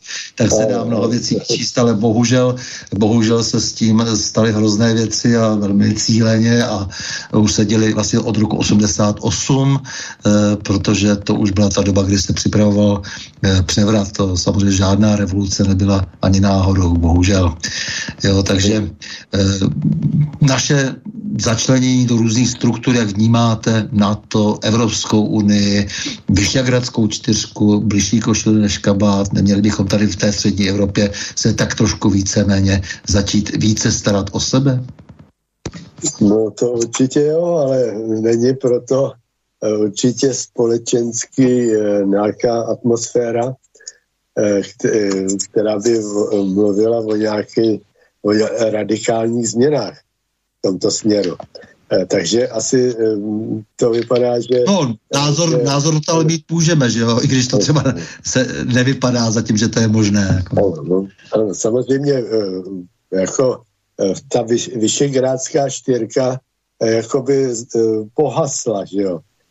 To, to, co to mělo za význam, no tak teď vlivem Slovenska, kterýmu jsem taky chtěl něco říct, i, i ta ideologie environmentalismu, eh, prostě tam je ještě eh, asi o krůček dál než u nás. Jo? Hmm. Je to, já tomu říkám lesní reforma po Čaputovsku. Jo? kdy, eh, kdy oni jsou ještě dál, pr- protože to je tady zatím sen zelené ideologie, že, že lesy jako státní zprávu lesů vemou ministerstvu zemědělství a dají to rovnou pod ministerstvo životního prostředí. Tak na Slovensku už se to děje. Ne všechny, ale zatím lesy v chráněných krajných územích, což je obrovský e, množství, tak to, jsem, to se už v loni dělo. Jo, takže například, když vemu tohle, tu ideologii, která má evropský kořeny, a z Evropy to, ta podpora choj, přichází a nebo, nebo vlastně to natolik podpořila i právně, že ty všechny Eh, všechny věci se mohly uskutečnit, tak na Slovensku, eh, když jsem tam byl v loni, tak, eh, tak tam se v těch lesnických kruzích mluvilo o tom, že jakoby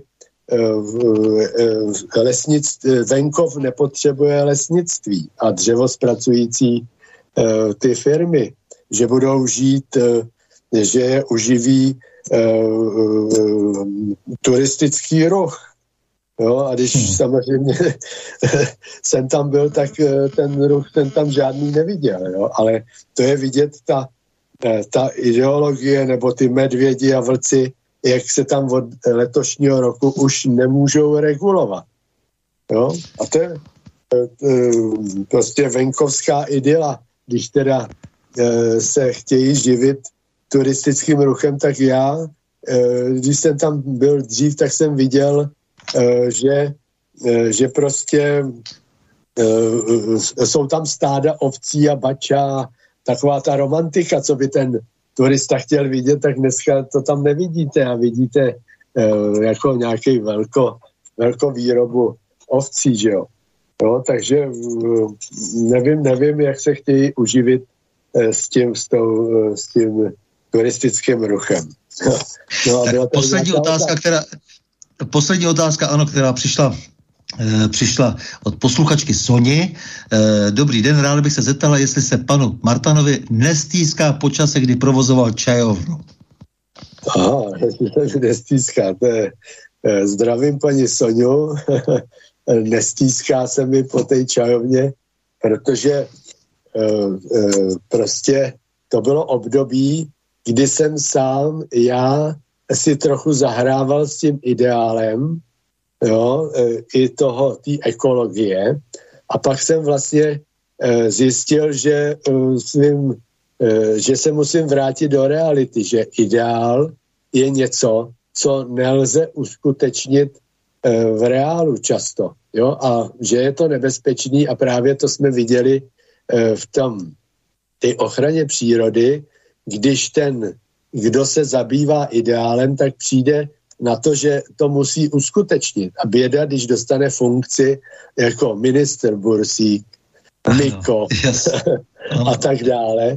A e, teď vidí ten ideál, jak všude bude divočina e, e, a, a co nejdříve, ale s násilím. Jo? Takže v té čajovně jsme eh, vlastně eh, měli spolek, který se zabýval tou filozofií a idealismem. Ale když člověk se zabývá tím duchovním rozvojem, tak si má uvědomit, že to je jenom dočasný, dočasný období v životě a pak se má vrátit do té reality a, a prostě nějak se snažit to realizovat prostě ty ideály Eh, eh, v té hrubé společnosti. No a tak to byl můj, můj konec eh, s, s tímhle obdobím té čajovny a šel jsem do politiky, kandidoval jsem na všech úrovních a chodil jsem s letákama, a kde bylo napsáno, že, že přijde energetická krize a že je nebezpečný být závislý hlavně na ruském plynu, ale i na arabských zemích, což si dneska neuvědomují mnozí, kteří si myslí, že když to půjde z arabských zemí, takže to eh, bez, eh, tak to je bezpečný. Eh, s tím samozřejmě souvisí výstavba mešit například, že jo, Saudská Arábie, ta to má podmínku. Pak, když přijde uprchlická krize, jako tady byla 2015. No tak když půjde plyn, tak budeme muset vzít i tyhle proudy a, a tak dále. Že? tak, eh, čas nám vypršel. Milý Petře Martana, já srdečně děkuji za rozhovor a za tu vaši snahu právě, jak jste to teď říkal nalézt racionální cestu zprávy přírodního bohatství, bez kterého vymřeme. A s tou jeho, ale s jehož tou hysterickou ochranou skrze najevy a neuměteli vymřeme taky. Takže děkuji za váš kvalifikovaný přístup ve světě stále se roztáčícího šílenství. Já vám děkuji, že jsem mohl eh, tady tak dlouho promluvit. Zdravím všechny posluchače v Čechách, ale i na Slovensku kterým ještě řeknu, kdyby e, chtěli něco z mý práce, tak na Slovensku jsem napsal scénář k kratšímu filmu Zomierají postojačky. Jo, ten je k dispozici někde na webech zdarma a tento všechno, tu problematiku na Slovensku e, prostě ukazuje. Děkuju. Tak děkuju. správně všechno představit. Dobře, s vámi, milí posluchači, se také loučím a to s přáním. Mějme se rádi, buďme svobodní, zpříjmení, nevěšme hlavu. Stojíme při svých bližních i národech. Nepřátel se nelekejme a na množství nehleďme. V pořadu na Prahu změn se uslyšíme opět za týden v pondělí 25. července v obvyklých 20 hodin a 30 minut. Naslyšenou a do počutia.